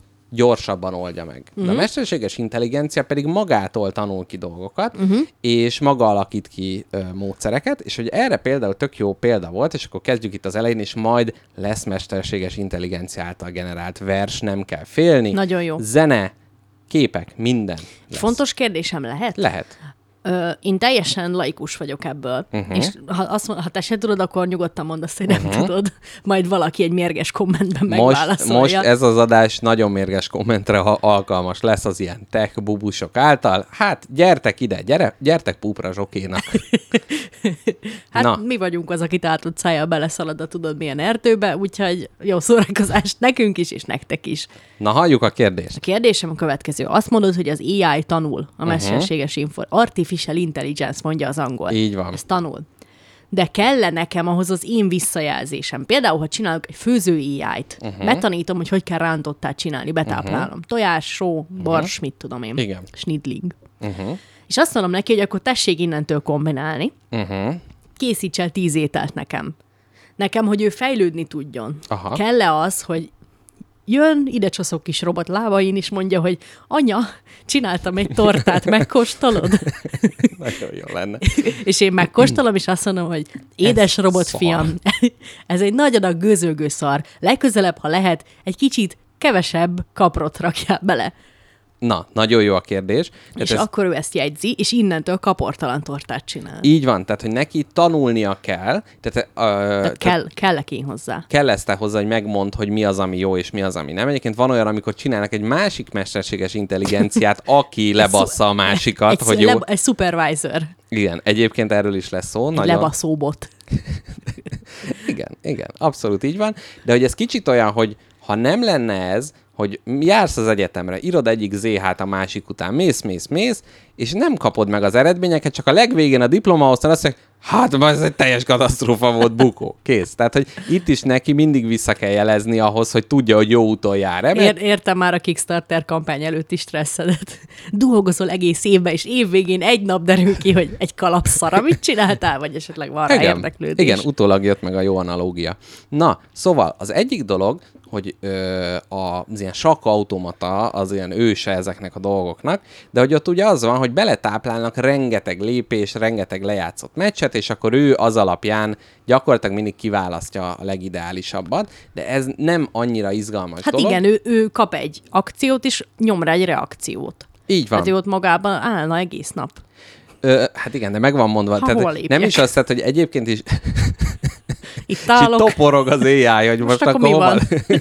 na, de majd, na igen, tehát a, maguktól tanuló az, az tetszeni fog neked, de először ez az uncsi, ez az úgynevezett felülről lefelé programozás, amikor az van, hogy ez az ember így játszott le, tanuld meg, ez meg így, ezt is tanuld meg, itt ez az 5 millió, ezt is tanuld meg, és akkor abból úgy kiátlagolja, "Ö, akkor ezt lépem, és akkor szépen legyőzi az embereket. Na de, utána volt az, hogy jó, jó, de van a Go játék, ugye az a ö, rácstábla fekete-fehér kövek, amiben az egyik... Kínai? Hát kínai, japán, koreai, ez min- mindenki azt mondja, hogy az övé, és a másik hülye, de hát ez ilyen geopolitikai dolog is. Na, és hogy az volt, hogy na hát azt aztán az életben nem lehet majd leprogramozni, mert ott, ott érezni kell, ott intuíció kell, ez a hülye robotnak nincs, és a másik, hogy a sakba, ha leütsz egy figurát, akkor az látod, hogy az jó. Uh-huh. A góba meg mész, mész, mész, és ott is, ott a végén derül ki, hogy, hogy addig most persze érzed, hogy előnybe vagy, meg minden, de lehet, hogy a másik fordít, és nincs olyan, hogy figurák leütése, meg minden, tehát nem, nem olyan sz- szempontból van, azt mondja, a gót a soha nem fogja megtanulni. Jó, na, ezt egy ember, aki ilyen sakrobotokat, mindjárt nev- neveket is fogok mondani, azt mondja, nem tudom, mert nagyon csúnyán írtam le, Ö, mind, nem mondunk neveket ebben az adásban. Ő azt mondta, Bo- hogy Krista. nem valami Habibi, nem. Hamalis. Tök mindegy. Ha, ha, Hasalis. Hasalis, ez az ő neve. Szóval, de nem mondunk innentől neveket, tehát volt egy muksó, aki azt mondta, hogy jó, ő profi sakkozó volt, hogy hát, hogy ő ezt látja, hogy ezek a robotok egyre jobbak, hogy akkor ő elmegy, akkor megcsinálja a tutit. Később fel is vásárolta Google ügyesen, és mondta, hogy akkor ez tök jó. Na, és ő azt mondta, hogy hogy lehetne tanulásra bírni a robotot, és azt mondta, hogy van az a játék, tudod, amikor mozgatsz egy ilyen kis platformot, jön egy ilyen kis golyó, visszaütöd, és fönn ilyen téglákat kell szétverni. Bezony. És azt mondta a kis robotnak, hogy tessék, itt ez a játék, megkapod a joystickot, megfogadoshatod a joystickot, tessék vele játszani.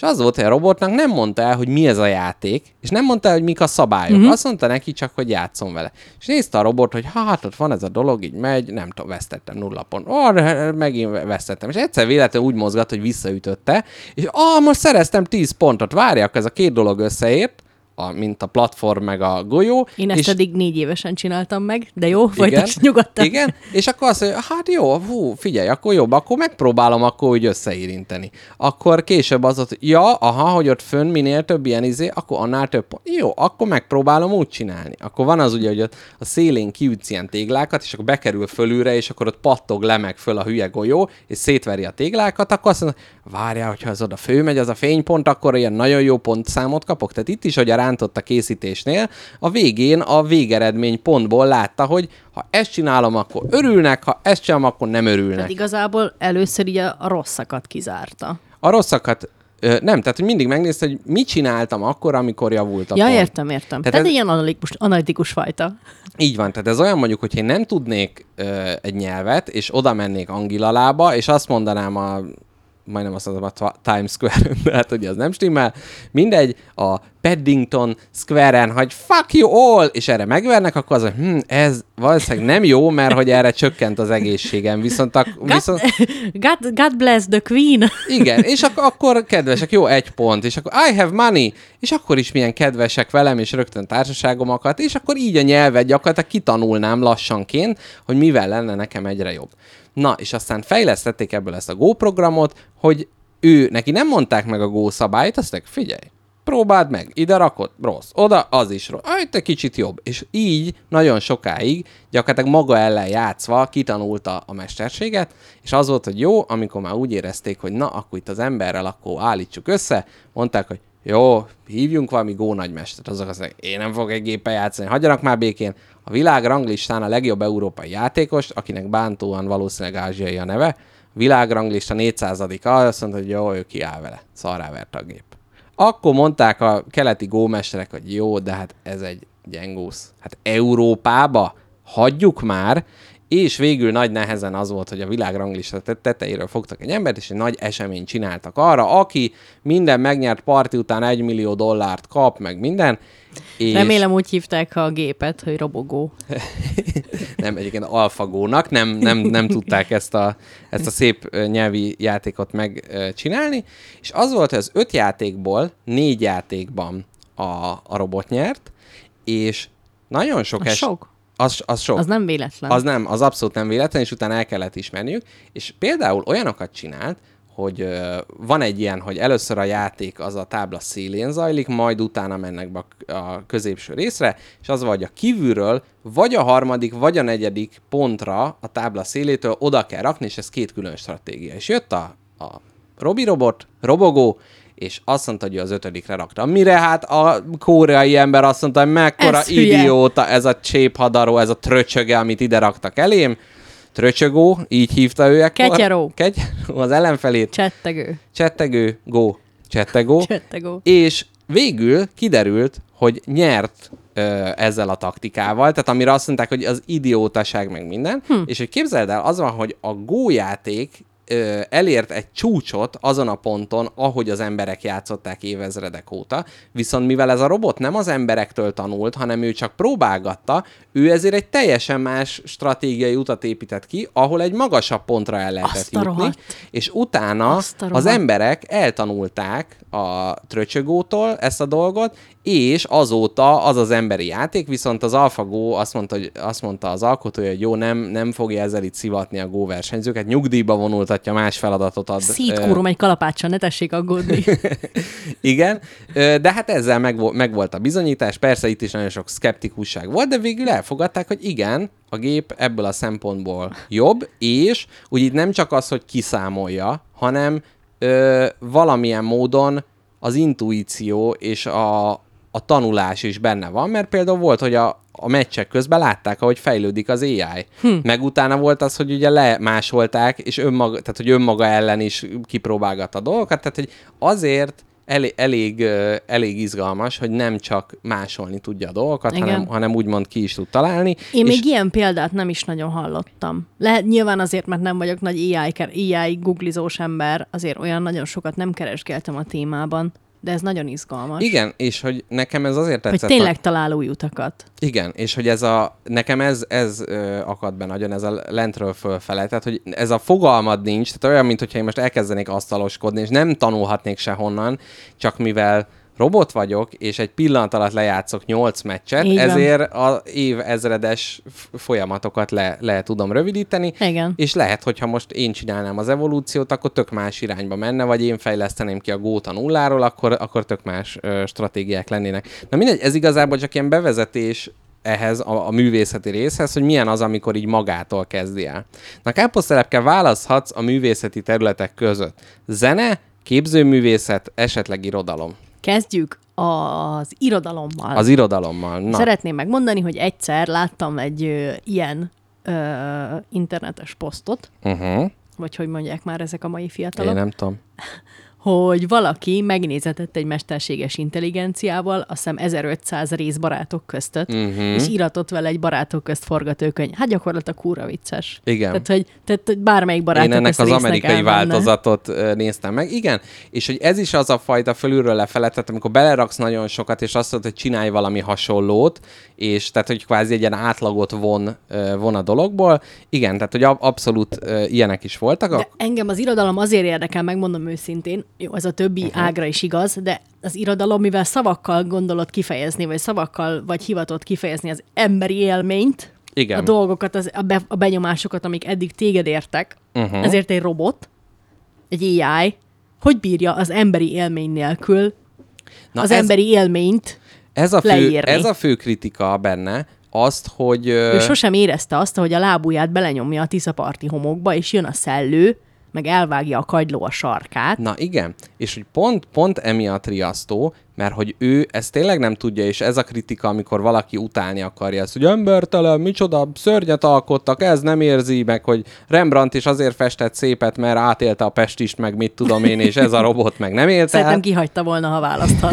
igen, igen, inkább csak magába táplálta volna. Illetve találjuk fel a robotpestist, ez a másik megoldás. Egy jó kis vírust. Így van. Egy jó kis vírus rá, ráereszi. Na, ez a alfagó, tessék. Itt egy jó Tessék. kis zsaroló vírus. Bárányhimlővel kell nagyot alkotni. Igen. Mennyi a gózni, nem érdekel, hogy lázas vagy. Szóval, hogy ö, nincsenek élményei, legenerálja ezeket a dolgokat azokból az ismeretekből, amilyei van, és kiismeri az ember, tehát közvetett tapasztalata van, nem fogja ő soha megérteni, ő csak azt érti, hogyha így csinálja, akkor az jobb, mint ha nem így csinálná. És te nem érzed azt, hogy ezzel te, mint ember, lelettél kicsinyítve, hogy De. a te reakcióid, érzéseid és tapasztalásaid abszolút számszerűsíthetők és lemodellezhetők. Kiszámítható, unalmas és egyed. igen. Nem, nem egyedi vagy, hanem annak az ellentek. Na de pont ez az, hogy az egyediség szerintem ez a nagy különbség. Tehát az, hogy ha én megélem az életem, és azokból a tapasztalatokból kijön ez a dolog, és megcsinálom, vagy ugyanezt egy robot le ö, programozza a meglévő dolgokból, akkor mondhatjuk azt, hogy az enyém az az egy ritkább dolog. Tehát ez olyan, mint a kézműves dolog, hogy ezt valaki gyártotta, tökéletlen, nem, nem szabályos dolgok, ugye mennyire szeretjük ezeket, és hogy ezeket szerintem abszolút nem, nem lesz veszély ez így ilyen szempontból az emberre. Bizonyos tekintetben, tehát mit tudom én, az ilyen Shutterstock fotózásra nem lesz szükség, mert simán legenerálja az AI, meg nagyon sok ilyen, nem tudom, ilyen díszítő dolgokat simán megcsinál, de az tök jó, mert akkor nem, majd nem azzal kell foglalkozni, hanem mindenki a, csinálhatja azt, ami, ami igazán egyedivé teszi. Én ebben annyira szkeptikus vagyok. Már az emberis... AI-ba? Nem, az, hogy az emberiség fennállása óta igyekszik olyan dolgokat feltalálni, ami több időt ad neki más csinálására. Igen. Lerövidíti az utat munkában, Igen. lerövidíti a munkafolyamat. És soha És nem az meg azzal- mit csinálunk helyette? Igen. Netflixezünk. Mind, nem, nem. Hát vagy azt, vagy, vagy, vagy más dolgokat, amitől ugyanannyira stresszesek, és ugyanannyira Persze. nem produktívak Igen, vagyunk. igen, ez egy illúzió az, hogy mindent Minél a robotok megcsinálnak. Van, annál igen. többet cseszünk el. igen. Ez, ez abszolút igaz, bár valószínűleg akkor majd újabb robotok létrehozására, bár már aztán már a robotok fogják robotokat csinálni. Na de menjünk rá a, az irodalomra, és az irodalom irodalmat a nyelv irányából tudjuk leginkább megközelíteni. Ez az egy Elza nevű ö, robot, aki egy pszichológus, egy fizetős barát ö, robotrendszer, ami, hát ő még abszolút nem mesterséges intelligencia, neki olyanokat tanítottak meg, hogy a Roger módszer, ami egyfajta ilyen visszakérdezés, pozitív megerősítésű ilyen pszichológiai ágazat, hogyha például azt mondom neki, hogy XY vagyok, akkor megkérdezi, hogy mióta vagy XY, tehát Oh. hogy így, így alá, alá ö, visszakérdez, és hogyha esetleg nem értené, hogy mi van, tehát nem, nem tudja jól behelyettesíteni, akkor azt mondja, hogy mondj erről többet, kérlek. és, és hogy gyakorlatilag... Mire e- gondolsz, amikor ezt mondod? Hát ezt meg hogy érted? Így van, így van, ezt magam is felírtam. És képzeld el, volt egy eset, amikor ezt a ö, robotot ott hagyták egy szobába, és rátették azt a cetlit, hogy írjon minden üzenetet ebbe a telexgépbe, és tegyen mindig pontot utána. Egy látogató, aki bejött, az azt hitte, hogy egy emberrel kommunikál, és azt tette oda ezt az üzenetet. A következő beszélgetés zajlott le az ember és a robot között, úgyhogy ő nem tudta. Tehát van ez a Turing teszt, hogy ugye tudod a robotról, hogy robot, hát itt átment a Turing tesztem. Mit a robot alatt mindig AI-t értünk. Igen, csak az jobb szó, Igen. robot. Tehát nem a középkori robotolás rendszere és kizsákmányolás. Na, azt mondja, látogató kezdi. Mit gondol, használtam ma reggel a számítógépet? Miért kérdezi? Lehet, hogy további telekom, telkom ügyfeleket szerezhetnék. Miért nem biztos benne? Az én reménye, reménybeli ügyfeleim még soha nem láttak rendszerbemutatót. Ez nagyon fontos magának? Persze, nagyon fontos. Idegesítő. Nagyon bizakodónak látszik. Ez nevetséges. Mit ért azon, hogy nevetséges? Van valami oka annak, hogy most nem használtam a számítógépet? Mondjon többet a reménybeli ügyfeleiről. Mondta erre, és ö, aztán kiderült, hogy, hogy itt egy, egy ö, robotikáról. De rákérdezett, hogy ön egy robot? Rákérdezett Nem, a... nem, tud, nem, ő végig azt hitte, hogy egy emberrel beszél, és azt hitte, hogy ez az ember packázik vele. Na, euh, míg az irodalom irányából ez kevésbé robotikus, de volt egy ilyen francia ilyen dekonstrukciós irányzat, ahol azt csinálták, hogy ismert versekben eltolták, azt hiszem héttel, de mindjárt megnézem, igen, N plusz 7 ez volt a projektnek a neve, minden főnevet a szótárban hét szóval későbbi szóra cseréltek ki. Oh my god. És most megosztanak veled egy ilyen verset. Egy porszem, ez az eredeti. Egy porszemvilágot jelent, s egy szávad virág az eget. Fogd föl tenyeredben a végtelent, s egy percben éj évezredet. Ez Kevin, nem Kevin, milyen valami Blake. Nem Itt Kevin pedig Blake? ez írott Kevin. Ez egy írott betű, amit most Mr. Jackpot olvas. Márhogy? Hát, hogy most nem tudod elolvasni a nevét? Mert csak annyi van ide, hogy Blake, és a keresztneve nem jutott eszembe, hogy Blake-nek mi, és valamire Kevin Blake jutott eszembe, de az valószínűleg Kevin Bacon. Igen. Na, ennyi. Na, és mi lett ebből a versből? Egy portré villa, villámtréfát jelent, és egy szálfegyver az égert, fogd föl tenyeredbe a végveszélyt, és egy percepcióban éj évit. De hogy, tehát azt kell, hogy mondjam, hogy a költészetnél nehéz a Turing-tesztet ö, végrehajtani, mert hát ugye sokszor pont ez a lényeg, Hogy... De ez pont olyan, mint néhány ilyen művészkedő magyar alter dalszöveg. Igen, abszolút. Itt, itt, Fogd föl a végveszélyt. És Igen. ebből már meg lehetne írni egy ilyen... igen, a, abszolút. Nem, nem akarok neveket mondani, milyen együttesek, milyen számok. Igen. Itt egy másik, amit nem ez az eltolásos, hanem egy ilyen randomizálós ö, módszerrel csináltak. Ingéből Dom Pedro bolhát mosott, ormámora a kölnik könnyű párája, tógája combik felgyűrte legott, míg cápák buknak konzervgarnélára, és így tovább. Tehát itt ugye ez nem, nem, annyira, nem annyira megállapítható, hogy miről van szó. Na, de később a még ö, ügyesebb robot Robik azt csinálták, hogy generáltak ö, na, tehát, hogy hogy mondják, prózát, mert itt ugye versről van szó, szóval nehéz megállapítani, és például volt egy Botnik nevű program, melyel az összes Harry Pottert megetették a kedves programozók, és hát ebből próbáltak generálni egy Harry Potter történetet. Egy új Harry Pottert? Egy új Harry Potter, itt is, itt is a felülről lefele, tehát hogy a betáplálja és megpróbál úgy csinálni, mint J.K. Rowling, nem transzellenes kirohanások következnek a következő részben. Azt mondja, nem, nem, nem, varázslat. Olyas valami, amit Harry Potter nagyon jónak tartott. Na, Bőrszerű esőleplek korbácsolták meg Harry szellemét, amikor a kastély felé indult. ez gyakorlatilag mint az eredeti. Mint az eredeti. Ron ott állt, és valamiféle eszeveszett csaptáncot járt. Meglátta Harryt, és nyomban falatozni kezdett Hermione családjából. Ron pólója épp olyan ócska volt, mint jó maga.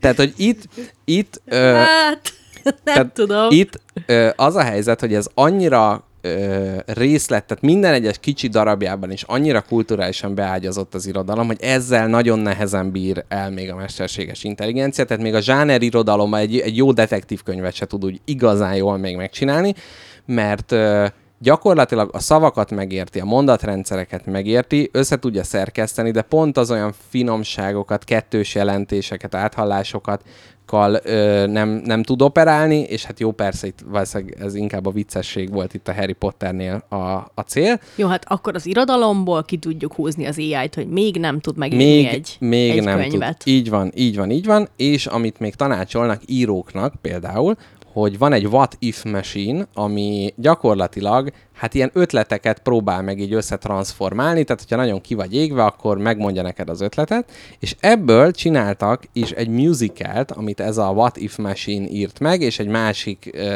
uh, írta a zene szövegeket hozzá, és egy harmadik zenésítette meg, akit azt mondta, hogy teljesen őrületes, széteső darab volt, és egészen sikeres volt, de hogy nyilvánvalóan nem, nem nyűgözött le senkit, és a plot, amit kitalált a What If Machine, ami úgy gondolt, hogy az embereknek jó lenne, a főszereplő egy sebesült katona, aki az igaz szerelmet keresi, és ezt csak úgy tudja elérni, hogyha megért egy gyereket.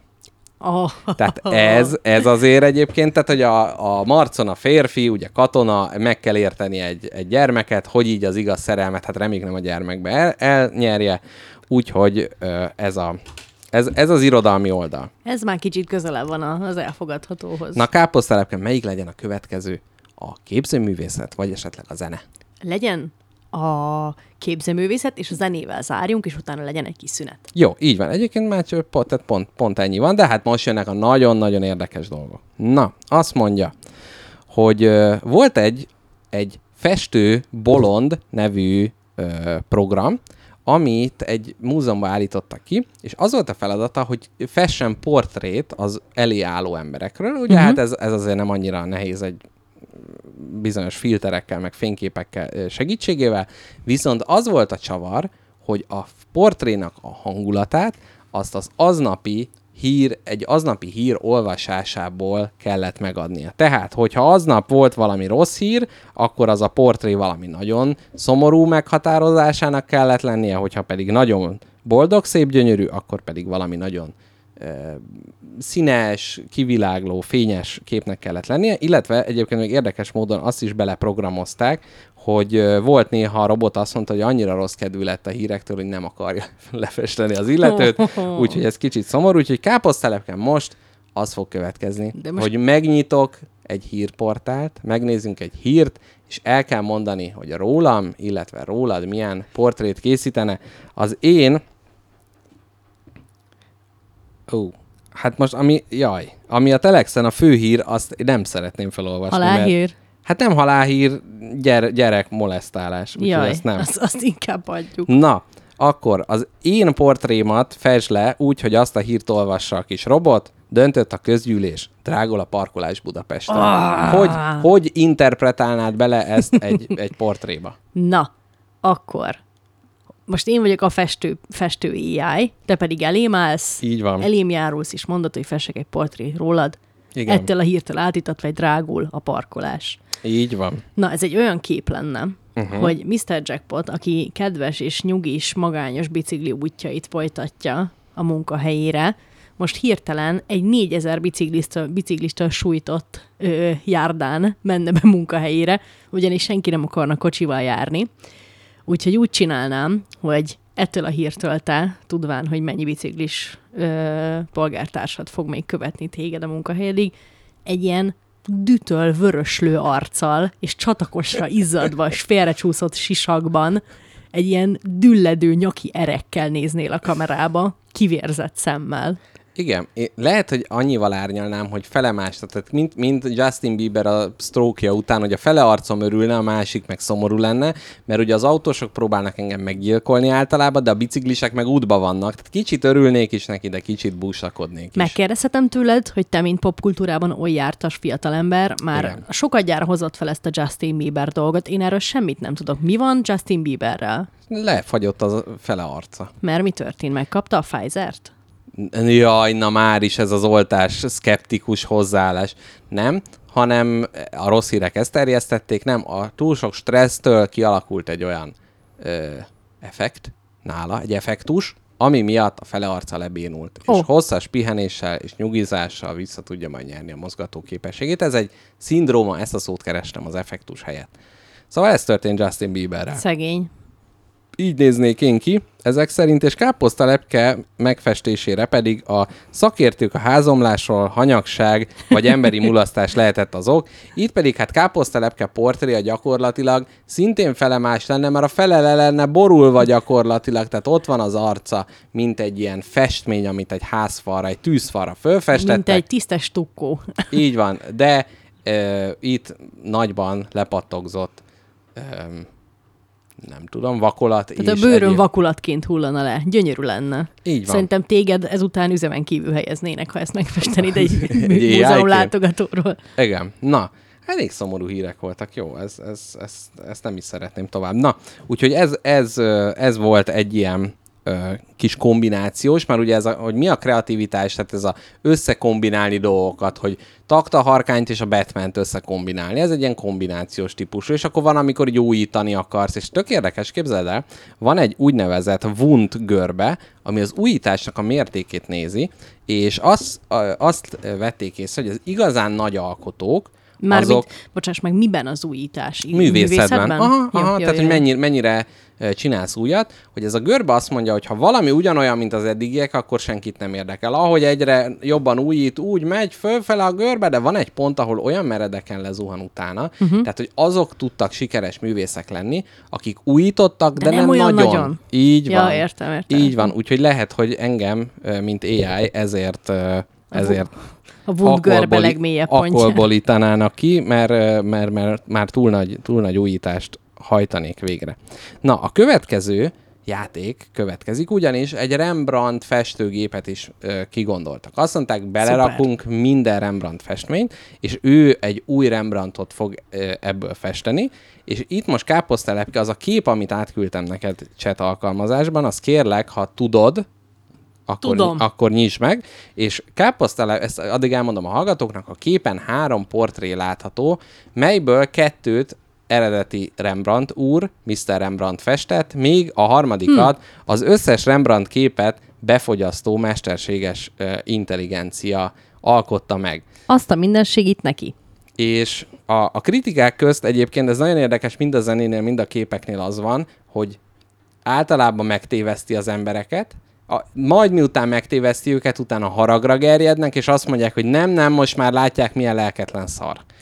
Tehát erre, erre lehetne számítani. Itt egyébként, tehát, hogy nem sok értelme van egy új Rembrandtot csinálni. Itt nagyon érdekesen benne volt, hogy ecsetkezelés, rétegek, minden, tehát nagyon sok szempontot figyelembe vett, a, ahogy ő ezt meg, megalkotta, tehát ez azért sokkal szofisztikáltabb volt a, a korábbi programoknál. Meg kell mondjam azt, hogy a három Rembrandt képből melyik a robotos? Igen, melyiket csinálta a robot? Azt ugye elárulhatjuk, hogy három kalapos úrral készült kép van. Ezek önarcképek? Nem. Nem, ezek portrék, uh-huh. és egyébként egy gyanús volt nekem eleve, hogy ilyen hasonlókat festett a Rembrandt már magába is, tehát azért nem volt ebből a szempontból annyira nehéz feladata Robi robotnak, mindegyiknek, vagy hát vannak ilyen gallér, ilyen színe, színes, hát Fehér gallérok, nagy bajszok, nagy pörge kalap. Igen. Szerintem, most mondjam? És Igen, akkor kirakod sorban a, hanyadik. kirakod a telegramra. Ez, ez a, tele, Telegramon meg lehet tekinteni, és ott, ott meg lehet tippelni. Szerintem a három képből az elsőt festette az AI. Uh-huh. És mi, mi vezetett erre a gondolatra?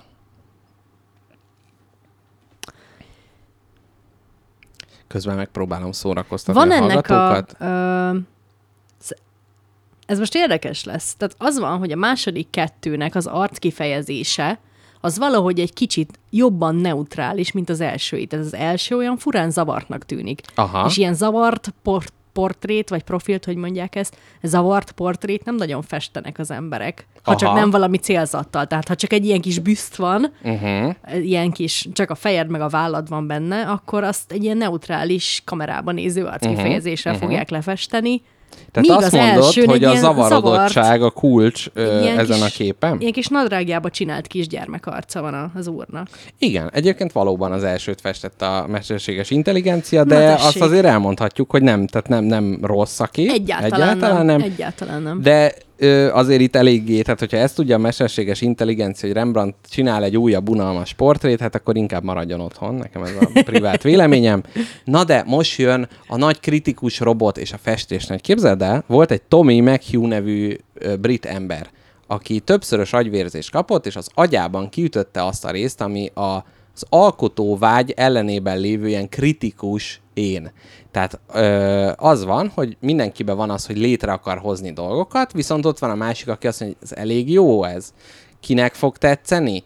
Új ez eléggé, szép ez eléggé, tehát egy ilyen kis kritikus én, és ez nála teljesen megszűnt. És ez gyakorlatilag úgy nézett ki a lakása, mint a Sixtusi kápolna, hogy végig volt festve az egész lakás, a kutyának az oldalára ráfestett, a feleségének a fejét összefestette minden, végül ők egyébként el is váltak, és több rétegbe volt minden, nem azt mondta, hogy az utcára is úgy kellett elzavarni őt, mert hogy, hogy úgy mindig úgy rájön az alkothatnék. egyébként milyen, milyen, milyen érdekes. Na mindegy és uh, utána egyébként mondta, hogy nem, nem bánta meg, meg tökre örül, mert hogy így, így tudott igazából ki teljesedni, és ezt próbálták meg, már nem az ő elméjét, hanem a, ez a kritizáló én próbálták az AI-ba megcsinálni, tehát van egy generáló, és van egy ilyen kritizáló, én itt ideírtam a kis jegyzetembe zárójában a fikázógép, aki hát megpróbálja visszarántani az alkotót ezektől a, a dolgoktól. Nem tudom, hogy például a spagettibe valószínűleg nincsen ilyen fikázógép így beépítve, nem? Nincs. Vagy túl, Ez- csak ez- a generáló énünk van? Igen, esznek, az a baj, hogy, hogy szerintem a fikázógép az nagyon könnyen átveszi az ember felett a, a hatalmat. Ezt impostor szindrómának is Mhm. hívják, mikor egyszer megjelenik benned annak a szikrája, hogy hát szara, mit csinálsz, mi erre a megoldás, abba kéne hagyni, azonnal, még most hamar, robbants fel. Igen, nem, nem mehet ez így tovább, egyre mélyebb gödörbe ásod magad. igen. És szerintem a fikázógépre nagyon könnyű hallgatni, mert az olyan hangokat mond, ami a könnyebb út felé visz téged, hogy jó, ha nem tökéletes, akkor hagyj fel vele. Igen, igen, abszolút. Tehát ez a, a kezdő lépésnél lehet, hogy ott volt, de azóta mi elzártuk és elpusztítottuk őt. Na, a képzőművészethez még utolsóként, 2016-ban az Art Basel kiállításán AI képek is voltak, és utána értékelni kellett a képeket. Tudták és a nézők? nem tudták, már tudták, hogy vannak AI képek, ö, értékelni kellett a képeket, hogy mi- mi, mi jut róluk eszünkbe, és az AI által generált képek sokkal ö, inspirálóbbak és hm. azonosulhatóbbak voltak uh-huh. a nézők szerint a vakteszt alapján. Jó.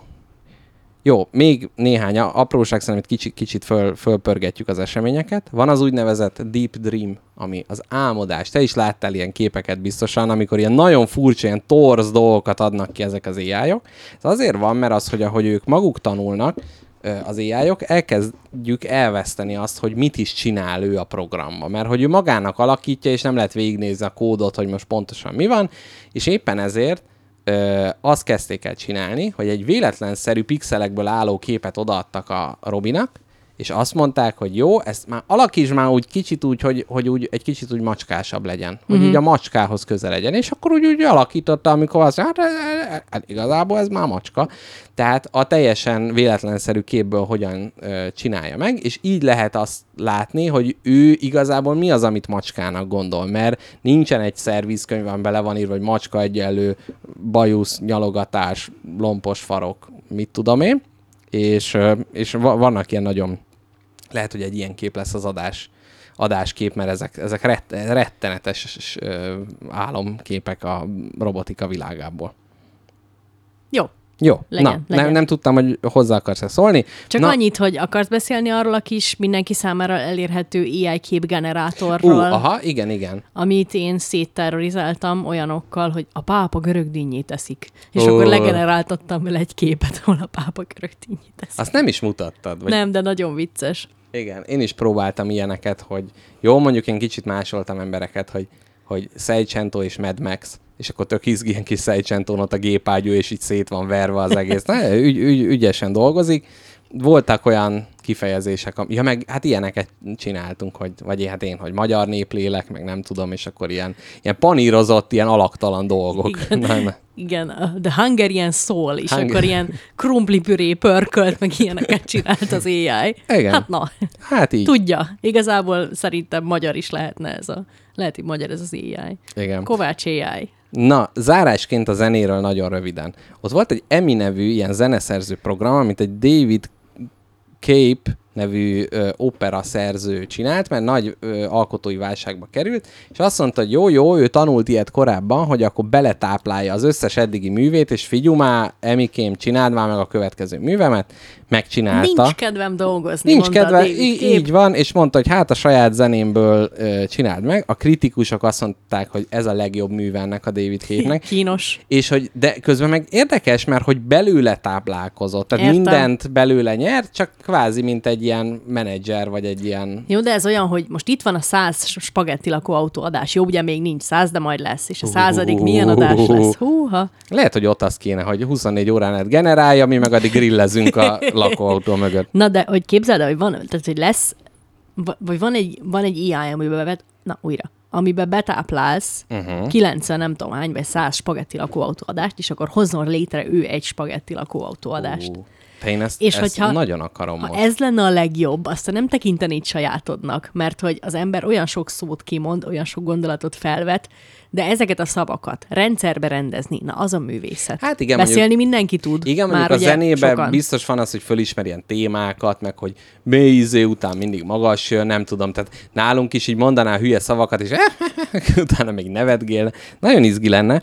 Ö, és viszont utána ö, úgy gondolta ez az ember, hogy jó, hogyha már ő ezt megcsinálta, akkor álljunk ebbe bele, és akkor itt az utolsó kísérlet, amit megosztok veled, ö, volt egy The Game nevű koncert, ahol előadtak egy nagyon kevesek által ismert Bach darabot, Aha. Előadtak egyet, amit egy Bach szakértő írt Bach inspirálására, és egyet, amit Emi írt, és utána a nézőknek szavazniuk kellett, hogy szerintük melyik kié. Értelem Azt a- szerint ez a világot körbeturnázták, mindenhol Bach és a szakértő kiszopott teljesen, és az AI nyerte meg, és hogy olyan esetek voltak, ahol konkrétan mentek, és megverték a készítőt, hogy tönkretette a zenét, és különben is, meg hogy, hogy ezt a szakmát, és hogy, ho- hogy hogy képes erre. Másrészt pedig volt egy, aki dicsért, hogy jaj, hát micsoda, hát egyértelmű, hogy Bach, hát micsoda varázslatos, és mondták neki, hogy ez az AI, hát ne, hát rosszul mondtam, hát szar, hát már eleve mondtam, hogy ez egy rakás kula. Na, úgyhogy gyerekek, ennyit a De mesterséges értem, én értem, intelligenciáról. hogy miért válik így defenzívé az ember, amikor kiderül az, hogy rekreálható. Igen, Minden, abszolút. amit nagynak tartunk, hogy hát majdnem minden, ugye kiderült, hogy az irodalom még nem. Hát ott, ott nehezebb, tehát a, a többinél is azért ez nehéz, meg hogy most a, a világnak milyen részeire eresztjük rá ezeket a dolgokat, és ö, szerintem önmagába az emberi kreativitás elől, ahogy te is mondtad, hogy most mindegy, hogy több munkaidő, kevesebb munkaidő, az ember így is úgy is csinálja, és így is úgy is az érdekli. Nem fogja soha. Hát lehet, hogy lesz a Marvel film, amit egy AI generál, Mert ez mind... eddig elket nem egy ilyen Hát na, igen, ezért mondtam, hogy most könnyű feladatot akartam neki mondani, de hogy ez, ez szerintem, mivel jelenleg mi vagyunk a világ meghatározói, azt, azt fogjuk értékesnek tartani, ami, ami ritka, ami egyedi, és nem az, ami, amit a tömeg generál, de ettől függetlenül lift zenét, meg mindent kiválóan tud majd komponálni a mesterséges intelligencia. És nem ha- tudom, hogy ő ettől mondjuk szomorú lesz-e, de Szerintem leszarja. uh-huh. Jó feladatot végrehajt. Vagy végrehajt egy feladatot jól. Ez az öröme. igen. Kap igen. egy fagyit utána. Igen, nő a kis pontszáma, és akkor ennek örül. Na, hát ennyi. Káposztelepke, neked van valami mesterséges intelligencia gondolatod, vagy ta- menjünk Minden- el egy kis Az összes szünetre? gondolatom a sajátom. Ja, se- semmi ilyen Nincs semmi belém táplálva. implantátum. Azt még ajánlom a kedves hallgatóknak, hogy ugye mondtam ezt az AI képgenerátort, amivel lehet szórakozni, hogy a pápát meg lehet etetni görögdínyével, meg lehet a Balatont, ami csoki pudingból készült, ezeket oh. meg lehet csinálni. Az a neve, hogy Dallölö-e, Uh-huh. vagy e-e, Dalle Mini. Igen, ez is a Telegramunkon, ott, ott minden ilyen info. Vagy ezt lehet, hogy még az adásba is belinkeljük. Akár csak a betűtészta olvasókört. Ha nem hallottatok róla, nézzétek meg a leírásba, és csatlakozzatok be a körbe. Na káposztelepke, szerintem én ide egy mesterséges intelligencia által generált zenét fogok bevágni. Jól Még van. nem tudom, hogy milyen, de remélem élvezetes lesz. És akkor a szünet után jövünk vissza. Oké. Okay. I am lost when I'm with you.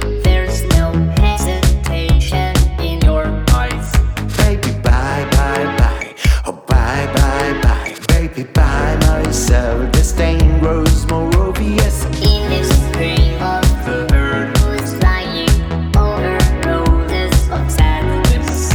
Baby, bye, bye, bye. Oh, bye, bye, bye. Baby, summer's gone. It's gone for the both of us. And tears will always have wet. Eyes that cry, but I'll survive on a mission. Will let you go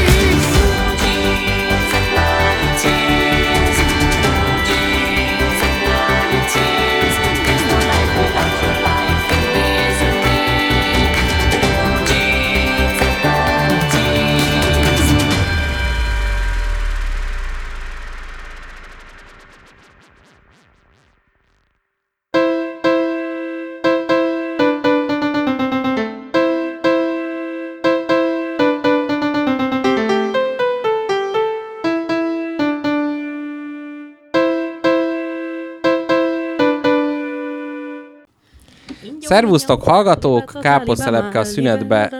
Ez jó, hogy így legyen ez így végig, hogy akkor te énekelsz, én meg a másik sávon beszélek. Szóval Káposztelepke a szünetbe elmesélte, hogy hogyan lett majdnem parfüm tolvaj belőle, de végül jó útra tért.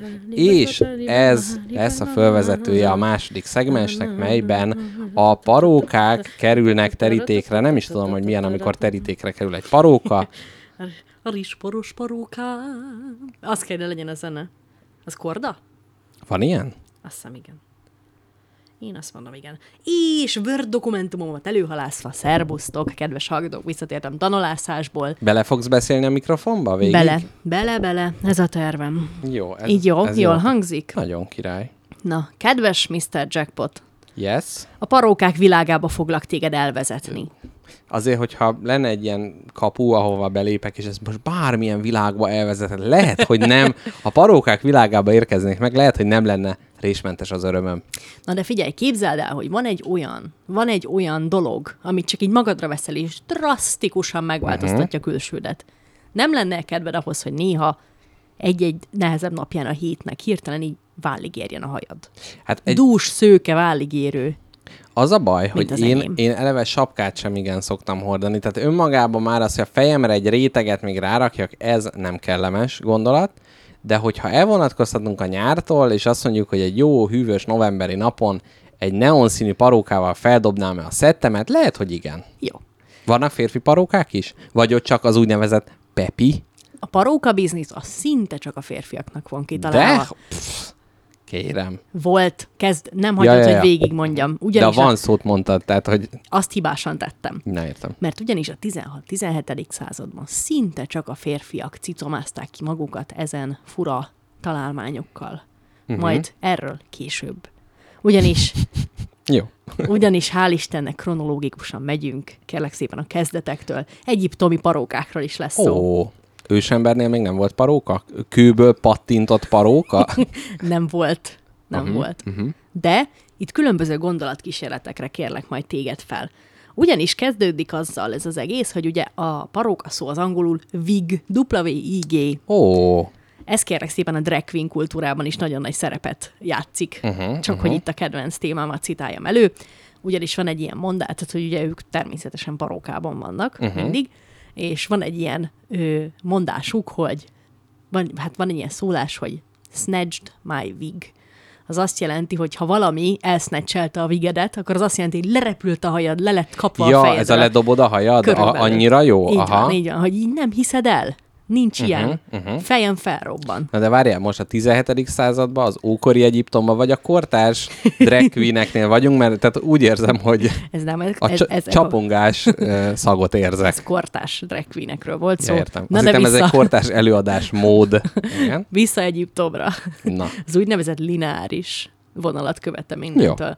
De még egyszer egy kicsit, még egy, még, még egy kicsit mégis vissza, ugyanis el akarom mondani, hogy a VIX szó, uh-huh. ö, az kérlek szépen ö, először az angol nyelvterületen A vig- vigília szóból előeste. nem, uh-huh. hanem ö, Shakespeare, Kitalálható? Shakespeare barátunk írta le először Perivigként, akkor még Perivigként uh-huh. szerepelt, utána lett aztán szépen lassan Vig. Ez a Two, Two Gentlemen of Verona című darabban jelent És egy meg Peri először. nevű barátja hordta először, ezért hívták Peri Bignek? Nem tudom. Jó. Valószínűleg nem. Uh-huh, uh-huh. Na, és a, a paróka az mindig, mindig ugyanabból a dologból készült. Uh-huh. Készülhetett emberi hajból, azok a legdrágábbak. Uh-huh. Van a, a, a favados paróka, ami állatszörből készül, illetőleg ö, szintetikus rostból is készülhet. Tehát szintet, uh-huh. rost, rosta jó szó, nem tudom. Szintetikus Lehet. anyagból készülhet Lehet. a paróka. Tehát műszálas haj. Az első kérdésem a következő hozzád. Mr. Jackpot barátom, uh-huh. hogyha te kopaszodnál nagyon, Igen. és egyszerűen nem, nem bírnád ezt elfogadni, és, és azzal lennél, hogy azon nyomban kell rád egy paróka, uh-huh. És csak állati parókát hordhatnál, viszont nem lenne neked fodrászod, aki ezt beállítja. Én magam kell, hogy elkészítsem? Te magad készíted el, és eredeti formájában kell hordanod, tehát ahogy az állat is hordta, milyen állathaját viselni Tehát, hogy magának az állatnak a frizurája. Így van. Uh-huh. Tehát egy borz mondjuk egy ilyen fekete, és kör, középen egy fehér Na csík. várjál, és itt a, a méret analógiának meg kell lenni? Lényegtelen. Lényegtelen, akkor varjú. Tök De egyértelmű, az mert... toll, az nem jó. A, a szőr, a szőr szót írtad-e? Aha. Tehát a szarunál én nem elégszem meg, tovább megyek, szőr. Szőr, aha, sz- sz- szőrjelenés, szőrlátomás. Uh-huh, uh-huh, uh-huh. Tehát, hogy mi az, ami... Nem tudom, egyébként Egy nekem ocelot, szerintem bármilyen ilyen keverék kiskutya, ami színbe megfelel, teljesen jó. egy drótos vizsla. Prima. Jó, nekem azért nem olyan speciális a haj zuhatagom, hogy ne, tehát, hogy a, nem tehát elrontani el lehet, de, de azért ezt a szintet megtartani nem nehéz. De nem akarnál valami full extrásat, ha már? Ha már van Hmm. parókád. Most gond- gondolkodok ilyen páva. Nem tudom én De az már valami. megint tolt egy nagyon Ja. komoly fogalomzavarba szenved. Hát mert ilyen extrém, extrém dolgokba gondolkodok. De most érted, most a rókának a fején mi van? Semmi. Vörös szőr. A kutyának mi? Barna szőr. Hát nem, azért nem, nem olyan. Most mi azt akarod, hogy elefánt, és akkor ilyen kis pihék? Vagy nem tudom, mire gondolsz? Jó, van semmi baj. Én, én önmagamnak... Oroszlán. Így van. Oroszlán szeretnék. Sörényt? Sörényt. Abszolút. Jó. Fú, az jó lenne. Rendben. Akkor egy sörényt. Jól állna. Jól állna. Én, én Akkor- izébe gondolkodtam, ilyen párduc vagy tigris, tudod, ilyen már mintásba. Igen. És lehet, hogy kitanulnék egy olyan ilyen ingatagjárást, amivel mennék a múzeum körúton, és itt távolról az ösztön, ösztönös megriadás végigfutna az embereken. Na, visszatérve itt kérlek szépen, ö, a történelmi parókákról fogunk uh-huh. beszélni. Kezdünk Egyiptommal. Uh-huh. De még előtte Nem, most már semmi nem lesz elő. Graham Bell az első telefonhívást egy Vig nevű városból bonyolította le, Shakespeare Ne szülővárosából. haragudj, ez a te kutatási módszered. Ja, bocsánat. az enyém, azt tudod, hogy rendben van. Egyiptom, ahol a nők és a, gyakran a férfiak is, tehát hogy nők uh-huh. és férfiak mind, mindketten gyakran beretválták teljesen kopaszra fejüket, uh-huh. hogy majdan az így levetett haj Ezt láttam a szerkezetet egy parókával helyettesítsék. Uh-huh. És képzeld el, ezt a nap ellen tették. Tehát én nem tudom, hogy miért nem volt jó az eredeti hajuk, és miért kellett egy parókát tenni a fejükre. Lehet, hogy fehér paróka volt, ami visszaveri a napsugarakat, és nekik meg amúgy fekete hajuk volt, van. ami beszívja. Látod, ezért kell ezt elém, mert itt kisegítesz engem az ilyen nehéz pillanatokba. És az van, hogy a gazdagabbak, Uh-huh. a gazdagabbak azt csinálták, hogy volt ilyen fejtölcsér. Ez egy ilyen kúp, amit a fejükre helyez- helyeztek, hmm. gyakran a saját Nem volt hajukra. vele szemben a verziójuk? nem volt. Uh-huh. Ugyanis ez nagyon-nagyon hasznos tárgy volt a gazdagabb egyiptomi embereknek, mert ebben a fejkúbban, fejtölcsélben, amit vagy saját hajukra, vagy parókájukra helyeztek, illatanyagokat helyeztek el, ö, ezt viasszal vagy enyvel rögzítették a fejükre, és az illatanyag benne az ilyen olajjal, mirhával, meg állati zsírral volt ő megtöltve, uh-huh. amit természetes testhőjük szép lassan olvasztott, és ezzel az illatanyag szépen átjárta egész testüket. Ó, Tehát egy ilyen parfüm adagoló volt a fejükre helyezve, uh-huh. amit fejhőjük olvasztgatott igen, egyébként ez érdekes, hogy ugye ez a nyak, nyakra fújás is azért van, mert hogy ott van a verőér, és az is ugye folyamatosan melegíti, Az és nem párol... ütő, ütőér? Hát ütőverő, hát ki hogy. És hogy ott az a párologtatás, de hát akkor úgy látszik, ez, erre mások is jutottak erre. az Képzeld el, hogy egy nagy nagy kubacs állati zsír, mirhás állati zsír olvad a fejeden egész nap, amíg dolgozol. Szép. Hmm. Az, hogy nagy gubacs, az benne volt? Aha. Nem, igen, mindenképpen rossz, tehát hogy Tehát, most elképzelem, elképzelsz- bele alámerülök a gondolatnak, és nem jó, De képzeld el, de hát tudod, azért volt ott még elég sok baj azért. igen, ezen kívül is voltak még problémák. Meg most gondold el, hogy ez egy ilyen bántóan homokos vidék, uh-huh. és hogy az a, a homokvihar, gondolsz? most nem arra, tehát hogy a, abba a zsírba ez a homok így beletapad, azért az... Meg hát a zsíros hajat meg kell mosni, ezt mindenki Hú, tudja. Vagy ugye zsíros haj, ugye arra ezeket a porokat szokták használni, hogy fölításra Homok. lehet, hogy ez már ugye önmagában homok megoldott. Ez egy zárt rendszer volt. Igen. Na de ezt most tudom, hogy most ilyen idegennek hangzik, de ha becsukod a szemed és elképzeled ezeket az egyiptomi rajzokat, amin ezek Mhm. uh-huh. az előkelő nők meg urak vannak, Közben becsuktam a szemem. fáraók meg ilyenek, akkor látod a fejükön azt a, ezt az ilyen fejtölcsét, vagy ilyen fejkúpot. igen, igen, Na igen. az, az képzeld el, erre szolgált. De, hogy, de most én tudom, hogy te ezt úgy képzeled, hogy az egy ilyen fullba, egy óriási olvadó zsírtömb adagoló Jól van, nem az, gyakorlatilag, nem az. hanem előtt a, alatt a kis kopasz fejüket bekenték, és akkor rátették ezt a, a koncentrációs Igen. Ezt az adagolót. bugy- Igen. És megnyomod a tetejét, és akkor jön, jön belőle. Így van, mint egy A készfertőtlenítő. kis kígyó, ami ott ugye az elején ott tekeredik a homlokuknál, a, a, ott a, azon át. Ott kell betölteni a zsírot.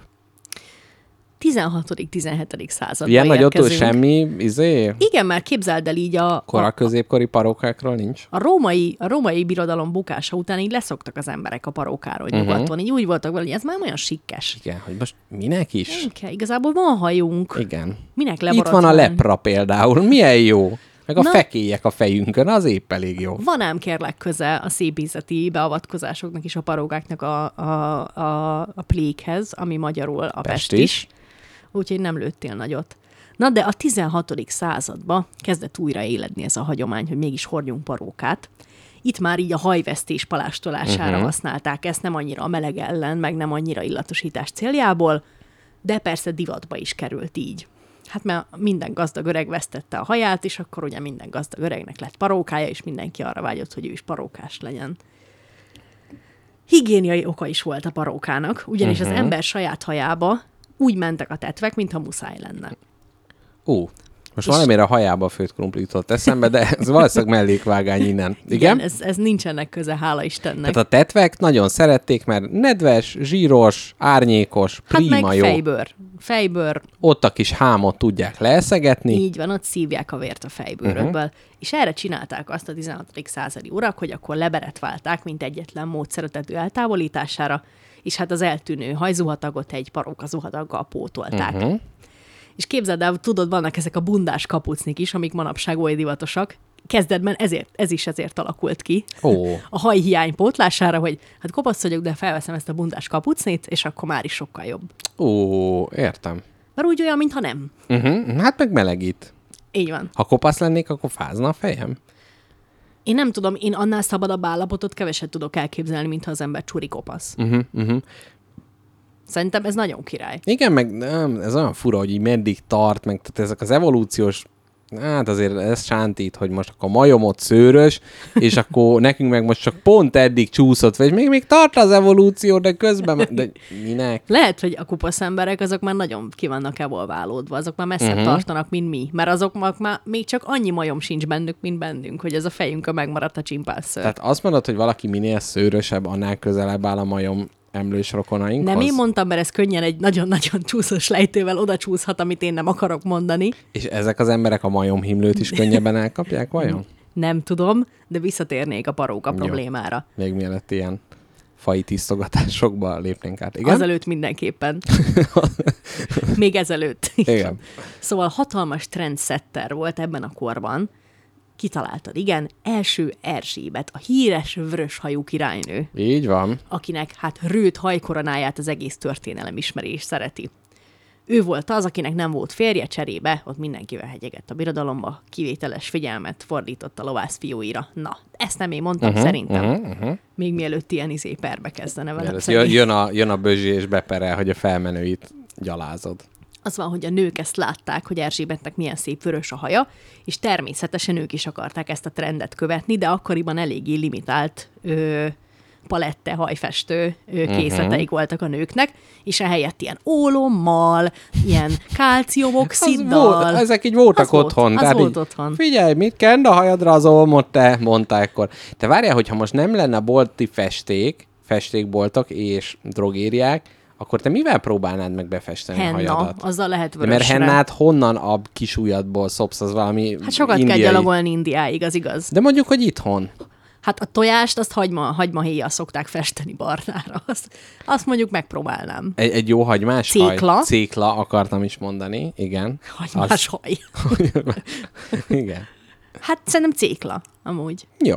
A És ilyen hupi rózsaszínen jönnék adásra. Igen, de valószínűleg ne, az alap hajszíneddel valószínűleg nem ilyen rózsaszín, hanem a kettő közt egy ilyen bántó...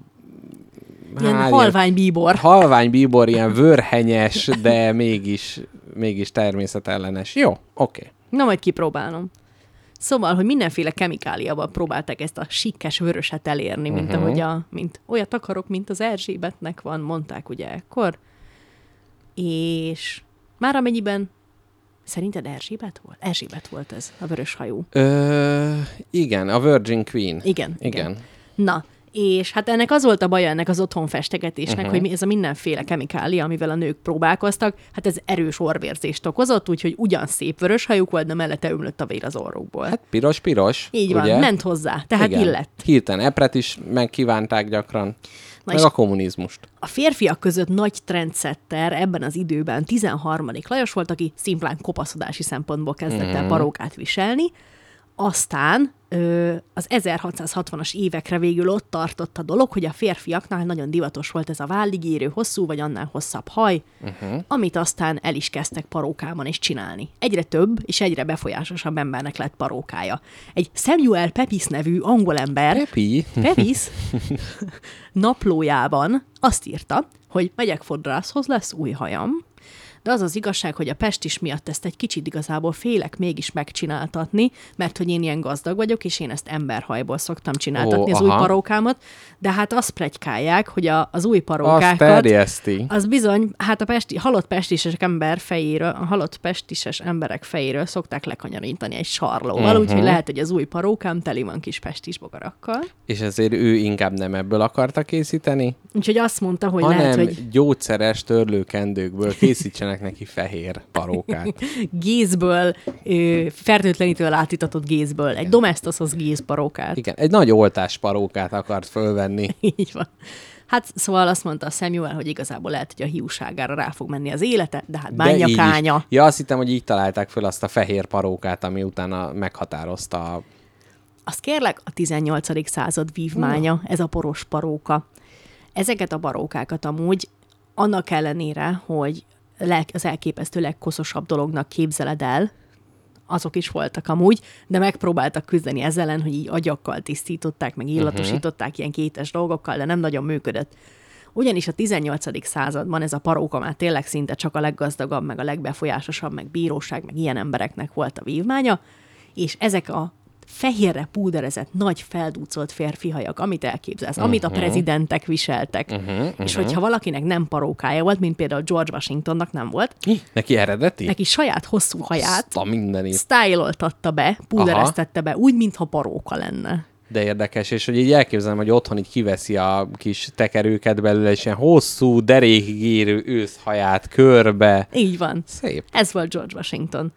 És ezt a púdert, amit használtak a paróka fehérítésére, uh-huh.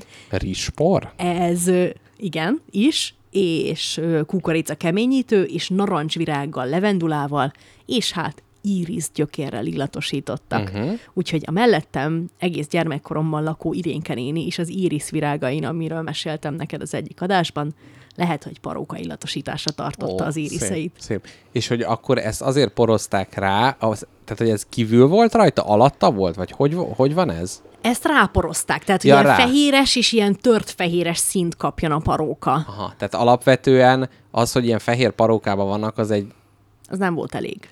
De hogy, tehát, hogy nem fehér volt az alapanyag, csak ezzel beszórták, és attól lett fehér. Hát az alapja is világos volt ja, értem, természetesen, értem, de még rányomtak egy igen. ilyen... Fú, uh-huh. Hát tudod, mint amikor az ilyen izzadt arcodat összehintő porozod, és akkor egy kicsit felszívja a mocskot. Na, ugyanezen az alapon.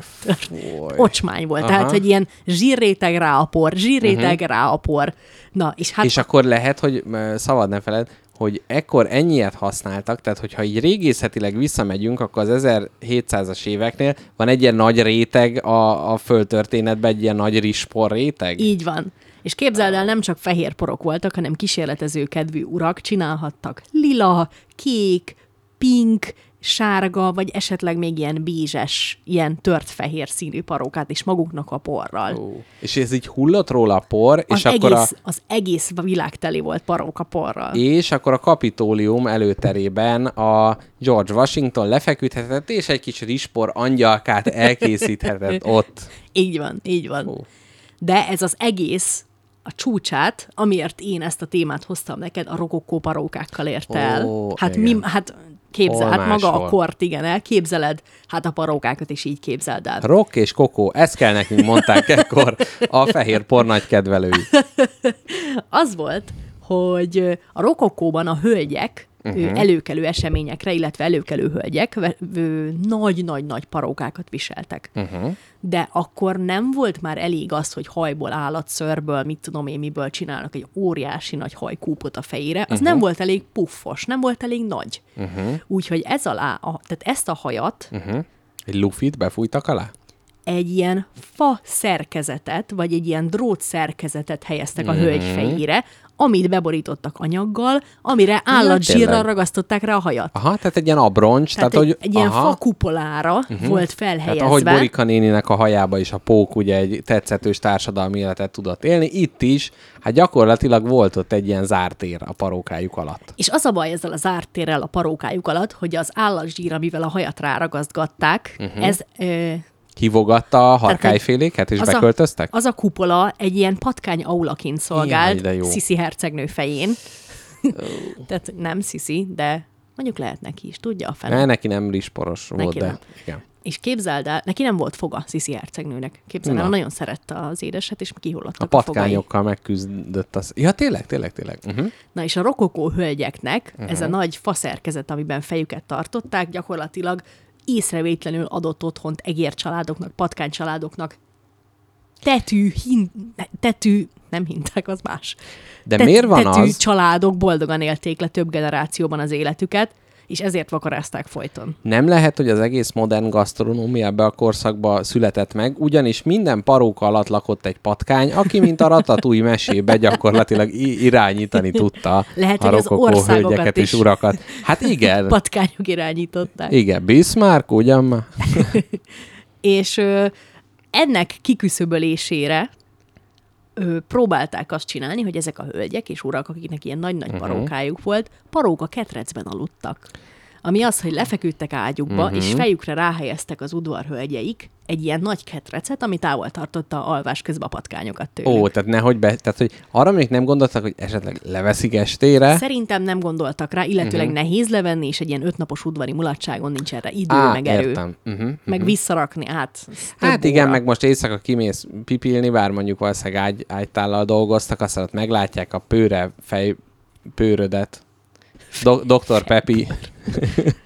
És az az igazság, hogy ennek az egész paróka dolognak a le- leáldozása az 1795-ben kezdődött, amikor is megadóztatták a parókaport. Na, helyes. És utána úgy voltak vele a népek, hogy hát fog a vér parókát viselni, ha ilyen drága. Igen, azért mo- most is lehet, hogy érdekes lenne, hogy így ki kell vetni adókat, hogy jöjjön be a infláció ellenébe pénz, közben Káposztelepke megint előadta ivó mutatványát, kiakasztotta ákapcsát és rekordokat döntöget. De én így iszok. Hát tudom. Ú, most görcsöt nyeltem miattad. Nyeljék görcsöt. Ú, de fáj. Na jó, közben, Haldoklok. közben elfelejtettem, amit mondani akartam, de valószínűleg nem is baj. Ö, és vajon volt olyan az 1800-as években, aki még hordott parókát, de azt mondták, jaj, az jön ez a maradi még mindig a parókájába. Igen, ő, az, ezekben az ilyen 17-8. században már úgy voltak a parókaviselőkkel, hogy ez egy nem egy férfias dolog. A- Már hogy a 19. századra gondolsz, Nem. amikor 17-18-at nem, nem, mondtál? nem, nem, nem.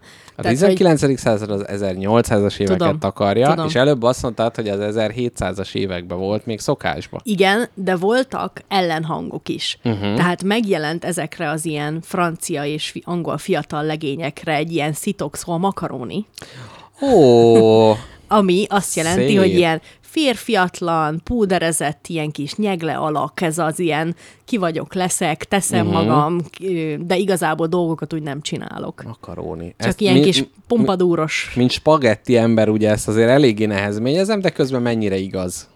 Igen. Na. Na. Nagyon szép. Ennyit Nagy... tudok elmondani a parókákról. Egyébként nem gondoltam volna, de egy kicsit tényleg kedvet kaptam hozzá, hogy így kipróbáljam, hogy ez így, így, így milyen lehetett. A régi Nagyon-nagyon akár egy... nehéz. Nagyon nehéz. Uh-huh, uh-huh. Nagyon hosszú, nagyon nehéz. Tehát az a kis csecsemő, aki épp még csak meg tudja tartani a fejét, ő még nem alkalmas a paróka Szerintem hordására? ilyen 5 kilóig simán felmentek uh-huh. a parókák. És ez. De ez jó, így- mert legalább így egyenesebben tartottad. Nem görnyedsz a gép előtt. Hát abban a parókában nehéz is. Igen. Na jó, hát káposztelepke, köszönöm a vigológiai uh, parokisztikus előadásodat. Parókja, az más. Na, Pont ezt akartam kérdezni, hogy a parókiának és a parókának van-e köze? Sajnos egymáshoz? nem, de ajánlom, hogy legyen. Igen. Találjanak ki valamit. Na, káposztelepke, mi szerintem már a kizsilepelés, ö, kizsilipelés eszközével fogok élni. Milyen lesz az elkövetkező heted? Mire készülsz? Megyek a Balatonra elsőjén, és nagyon-nagyon várom. Uh-huh. Nagyon jó lesz. Úszni fogok ingyenes strandon, uh-huh. mert egy picit tovább kell sétálni, mint a fizetős strandig, de nem baj, megoldom, Na, lesétálok. rettenet, igen. és ö, utána pedig onnan visszajövén egyik nagyszerű baráti körömmel leutazunk még három napra De közte még lesz adás. Arról Közte ne- lesz adás, nem kell aggódni. Tehát így van. arról még nem beszéljünk, hogy te a barátaiddal hova utazol, most még csak ez a Balaton. Akkor ami megyek a. Balatonra. És ö, mit gondolsz erről a rettenetes időjárásról? Jobban elviselhető lesz-e? Remélem igen, de halászsapkám, halászsapkát kapok kölcsön, Uh-huh. amit tudok majd hordani. Hogy Itt már szerintem már szombréró kell. Tehát, hogy már itt olyan, olyan, olyan mértékeket ölt a dolog. Tényleg nagyon durva. Nem tudom. Jó van. Lehet, hogy beszerzek egy ilyen nagy-nagy parókát, amiben úszok majd a Balatonba. ami teljes testemet letakarja. Igen, és mint egy úszó övként is szolgáltat. Ha elmerülsz, akkor is legalább a fejed búbját föntartja. Hogy a patkányok ne fulladjanak meg. Igen.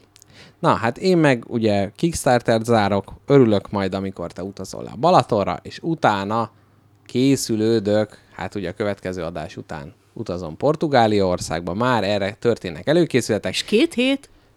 Két hét bizony, hogy hallgatók úgy, úgy tessék majd a régi adásokat újra hallgatni, de na, de a könnyes búcsú az majd a következő adásban lesz meg. Öm, úgyhogy addig, mit, ja igen, meg hát még lesz ugye legény búcsú, erről is ugye be kell számolnom. Most én itt még egyelőre nem mondom el, hogy hogyan változtak és hogy nem változtak bizonyos tervek. Erről majd a következő adásban be tudok számolni. Akkor már túl leszel rajta? Hát akkor a másnapját fogom rúgni, hogy úgy jó. mondjam. Úgyhogy akkor első kézből ne, ne számítsatok nagy vaskos készülés katedrálisra, de helyett az életemmel fogok készülni. Na, hát köszönjük hallgatók, hogy velünk voltatok. Ez volt a Spagetti Lakóautó 90. adása, és innentől már csak 9 adás után jön a századik adás. Már nagyon szép. Szép. Szép, szép. Na jól van, veregessük meg a vállunkat. Puszika Szervusztok, mindenkinek. Sziasztok. Sziasztok. Siri, what is one trillionth to the tenth power? The answer is one zero zero zero zero zero zero zero zero zero zero zero zero zero zero zero